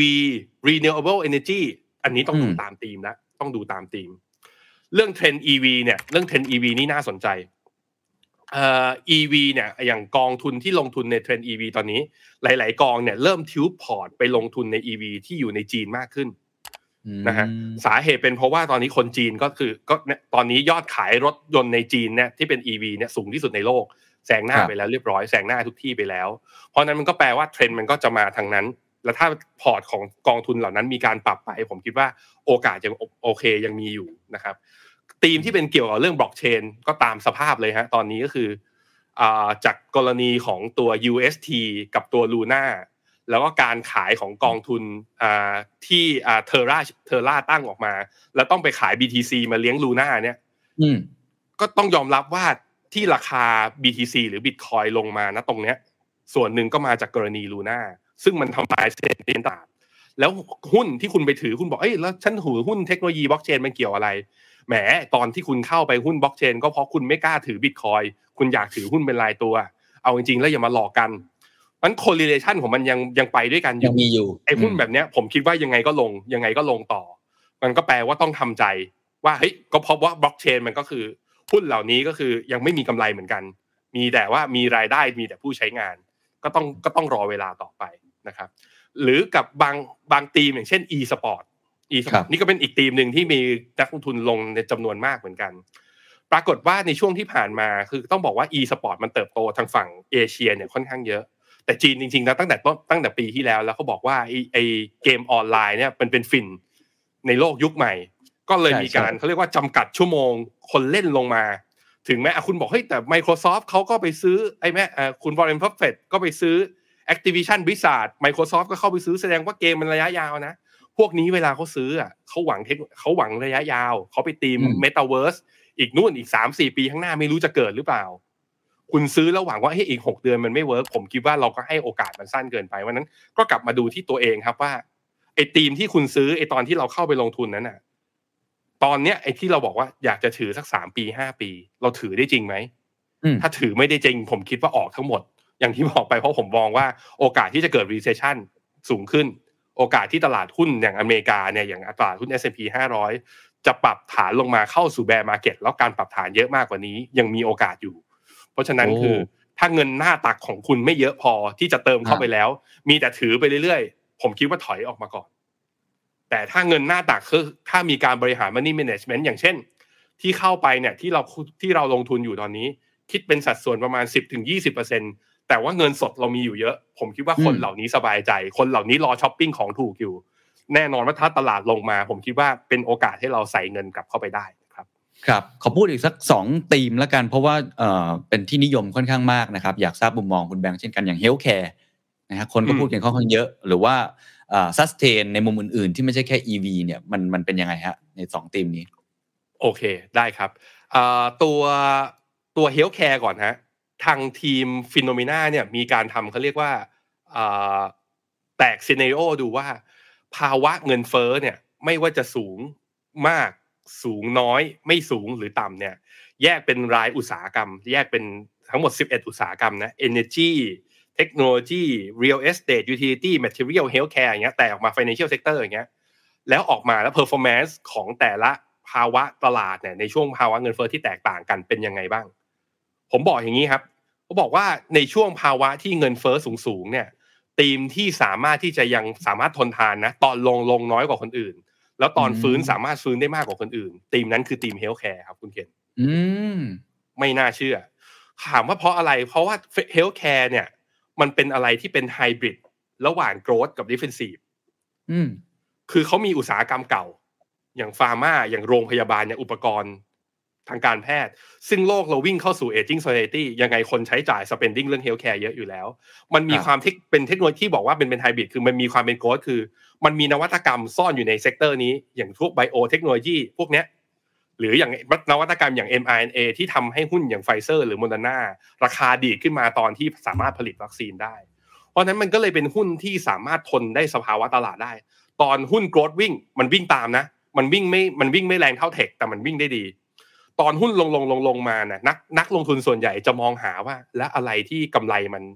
ไม่มี sensi ไม่มี sensitivity ต่อเศรษฐกิจ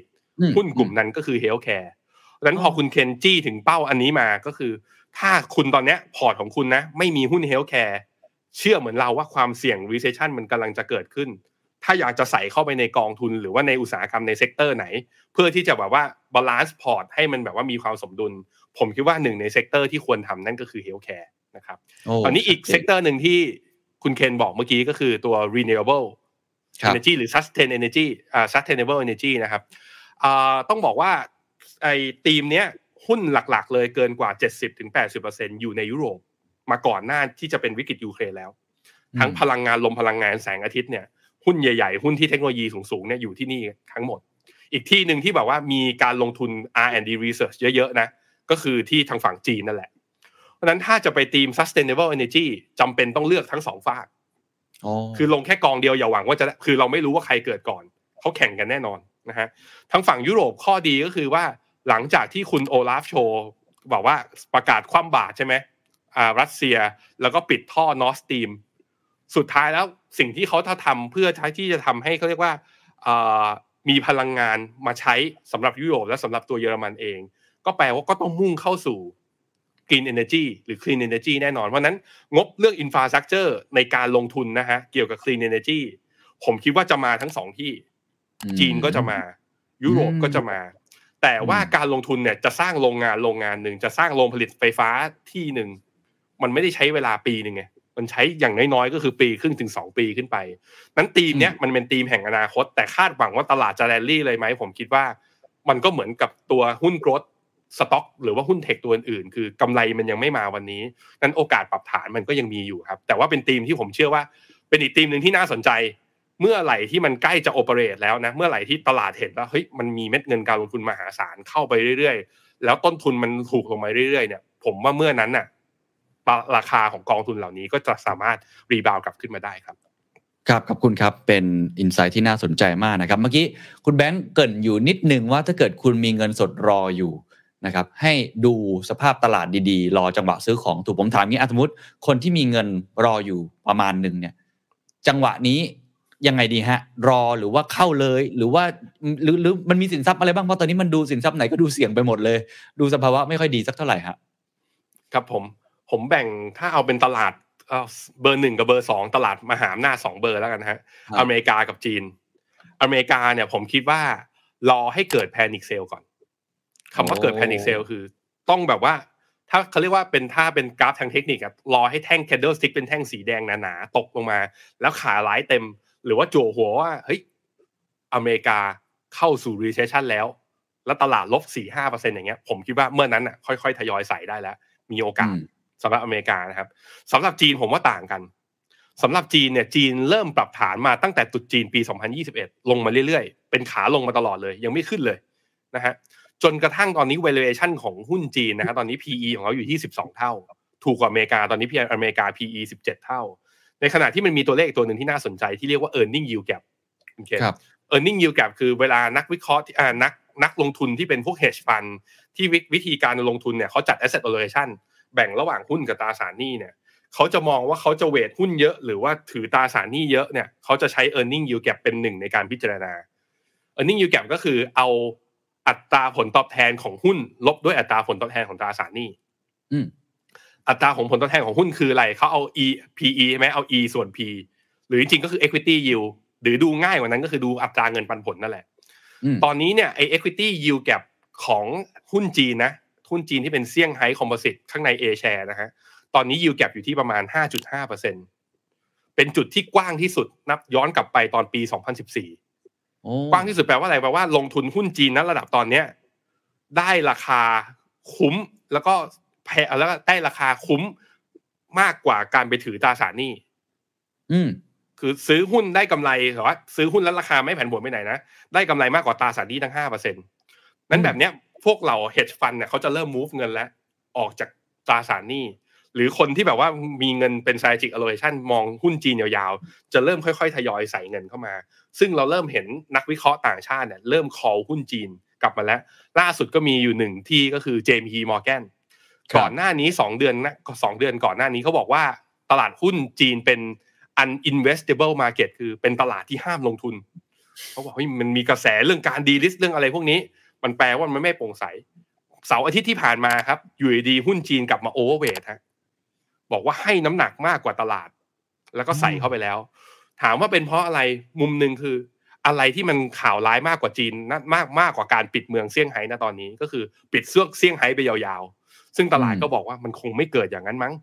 ตตลาดเริ่มคาดกันอย่างนี้ มันก็เลยมีแรงรีบาวแล้วก็กลับมาซื้อกันรวมกับเรื่อง e a r n i n g yield gap เมื่อกี้ที่ผมบอกคุณเคนไป ก็เลยมองว่าหุ้นจีนเนี่ย ผมคิดว่าเริ่มน่าสนใจ ใครไม่มีเลยนะนะตั้งแต่วันนี้เป็นต้นไป น่าทยอยสะสม ส่วนใครมีอยู่แล้ว ซึ่งเจ็บมาอยู่แล้ว ผมคิดว่าได้ยินแบบนี้น่าจะใจชื้นยิ้มขึ้นไม่ได้บ้างมันควรจะรีบาวได้บ้างแล้วแสดงว่าเลยจุดต่ำสุดมาแล้วสำหรับจีน มีความเป็นไปได้ มีความเป็นไปได้ หรือถึงแม้ว่าจะเจอจุดต่ำสุด ผมคิดว่าไม่ต่ำกว่าตรงนี้เยอะเกินไปครับครับอ่าอีกตลาดหนึ่งที่คนอาจจะสนใจ พอสมควรเช่นเดียวกันคือคริปโตครับคิดยังไงฮะโอเค ตลาดคริปโตผมคิดว่าจริง ๆ แล้วดูสำหรับผมนะ ความเห็นของผมคือดูสอง สองเหรียญก็พอ นั่นก็คือบิตคอยน์กับอีเธอเรียม ถ้าสองเหรียญนี้ยังไม่สามารถกลับเป็นขาขึ้นได้คริปโตอื่น ๆ ที่วิ่งขึ้นมาก็คือวิ่งด้วย speculative ถ้านับเป็น Elliott Wave เขาเรียกว่าไอ้การทฤษฎีการนับคลื่นอะคริปโตเคอร์เรนซีมันผ่านคลื่นที่ทุกคนปาเป้าและได้กำไรไปแล้วเรียบร้อยแล้ว มันผ่านคลื่นนั้นไปแล้ว ตอนนี้เราอยู่ในคลื่นปรับฐาน ซึ่งเราไม่รู้ว่ามันจบไม่จบ จะจบก็ต่อเมื่อบิตคอยและอีเทเรียมสามารถสร้างฐานได้ สามารถสร้างฐานได้เท่าไหร่ ผมดูราคาณตอนนี้เลยเร็วๆนะครับแป๊บหนึ่งนะครับ ผมดูราคาณตอนนี้เนี่ย เราต้องเห็นบิตคอยที่ระดับประมาณสามโหต้องเห็นเกินสามหมื่นหกพันเหรียญขึ้นไปก่อนสำหรับความเห็นของผมทางสัญญาณทางเทคนิคณวันนี้นะ ซึ่งโอ้โหต้องคนมาบอกโอ้โหต้อง บวกอีกสิบเปอร์เซ็นถึงค่อยซื้อเหรอทำไมไม่ซื้อวันนี้ถ้ามันจะขึ้นไปสิบก็มันก็ตลาดคริปโตมันผันผวน เราเห็นอยู่แล้วการบวกลบห้าเปอร์เซ็นสิบเปอร์เซ็นภายในวันมันเป็นไปได้นั้นสำหรับผมคือรอก่อน ถ้ายังบิตคอยกับอีเทเรียมยังขึ้นไม่ได้ มันก็แปลว่ายังยากอยู่นะครับครับอ๋อชัดเจนครับดูบิตคอยกับอีเทเรียมนะครับอะสุดท้ายแล้วกันนะครับ เราเห็นสภาพตลาดและว่ามีความเสี่ยงมากมายจริง ๆ แล้วก็ต้องเฝ้าจับตานะครับเลยเห็นวิธีการรับมือในมุมมองคุณแบงค์นะครับเอ่อ ขอมุมธุรกิจเล็กน้อยแล้วกันเนาะเผื่อคุณแบงค์อาจจะมีมุมที่น่าสนใจในฐานะที่คนได้เห็นตลาดค่อนข้างอ่าผมว่าชัดเจนมากเหมือนกันนะฮะคนที่เป็นนักธุรกิจ หรือว่าคนที่ทำงานที่เกี่ยวข้องกับภาพของเศรษฐกิจโลกด้วยที่มันจะกระทบกับเศรษฐกิจไทยเนี่ยรับมือยังไงดีครับ ครับผมถ้าเป็นผู้ส่งออก ผมคิดว่าค่าเงินบาทอ่อนเนี่ยเป็นเรื่องที่ดี แต่ต้องระวังนะฮะร่องระวังสำหรับผู้ประกอบการที่เป็นผู้ส่งออกคือ ถ้าเมื่อไหร่เงินเฟอ้อมันถูกส่งผ่านมาอย่างที่เราคุยกันมา ตอนต้นชั่วโมงเนี่ยแล้วมันทำให้แบงก์ชาติ คือเขาเรียกว่าปรับนโยบายการเงินทิศทางการเงินไม่ทัน ถ้าอเมริกาขึ้นดอกเบี้ยเร็ว ดอลลาร์จะมีโอกาสแข็งรวดเร็วกว่านี้ มันแปลว่าที่เราเห็นบาทบาทอ่อนอย่างเงี้ย เราเหมือนจะ enjoy เราอาจจะ enjoy บนความทุกข์คือบาทมันอ่อนได้มากกว่านี้อีกเพราะล่าสุดเนี่ยถ้าแนวต้านผมในความเห็นของผมเนี่ย ผมคิดว่าบาทอาจจะมีโอกาสอ่อนไปถึงประมาณสักสามสิบห้าจุดห้าถึงสามสิบหกยังมีโอกาสอยู่ เพราะนั้นก็เพราะนั้นผู้ประกอบการที่เป็นผู้ส่งออก ลองเตรียมลองคิดกาง scenario เพื่อรองรับว่าบาทจะอ่อนได้มากกว่านี้อีกคุณจะรับมือยังไงนะครับสำหรับผู้ประกอบการที่เป็นเขาเรียกว่า ผู้ส่งออกสินค้าที่เป็น service export of service ก็คือท่องเที่ยว ผมคิดว่าเราก็ยังมีหวังนะถึงแม้ว่าสภาพัฒน์ประกาศตัวเลขมาแล้วเราจะห่อเหี่ยวว่า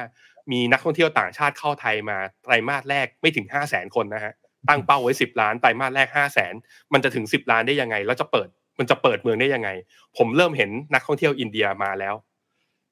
แล้วก็เท่าที่คุยกับอ่าเท่าที่คุยกับนักวิชาการหลายที่ แล้วก็คุยกับฟันเมเจอร์ที่อยู่ที่จีนเองเนี่ยเขาก็บอกว่ามีแนวโน้มว่าถ้าคือถ้าโควิดคุมได้ดีนะในจีนคุมได้ดี เขาบอกว่ารัฐบาลจีนมีแนวคิดที่จะส่งออกคนน่ะก็คือสามารถที่จะเปิดประเทศทำให้คนจีนเนี่ยออกมาท่องเที่ยวได้ อาจจะก่อนที่จะมีการประชุมพรรคคอมมิวนิสต์ก็คือในไตรมาสสี่นี้ก็อาจจะมีความหวังว่านั้น ช่วงนี้ผมคิดว่าต้องกัดฟัน ก็คนไทยก็ต้องออกไปช่วยกันนะครับ อันนี้ในแง่ของผู้ประกอบการผู้ประกอบการที่ได้รับผลกระทบจากเงินเฟ้ออะตรงๆเนี่ย ผมคิดว่า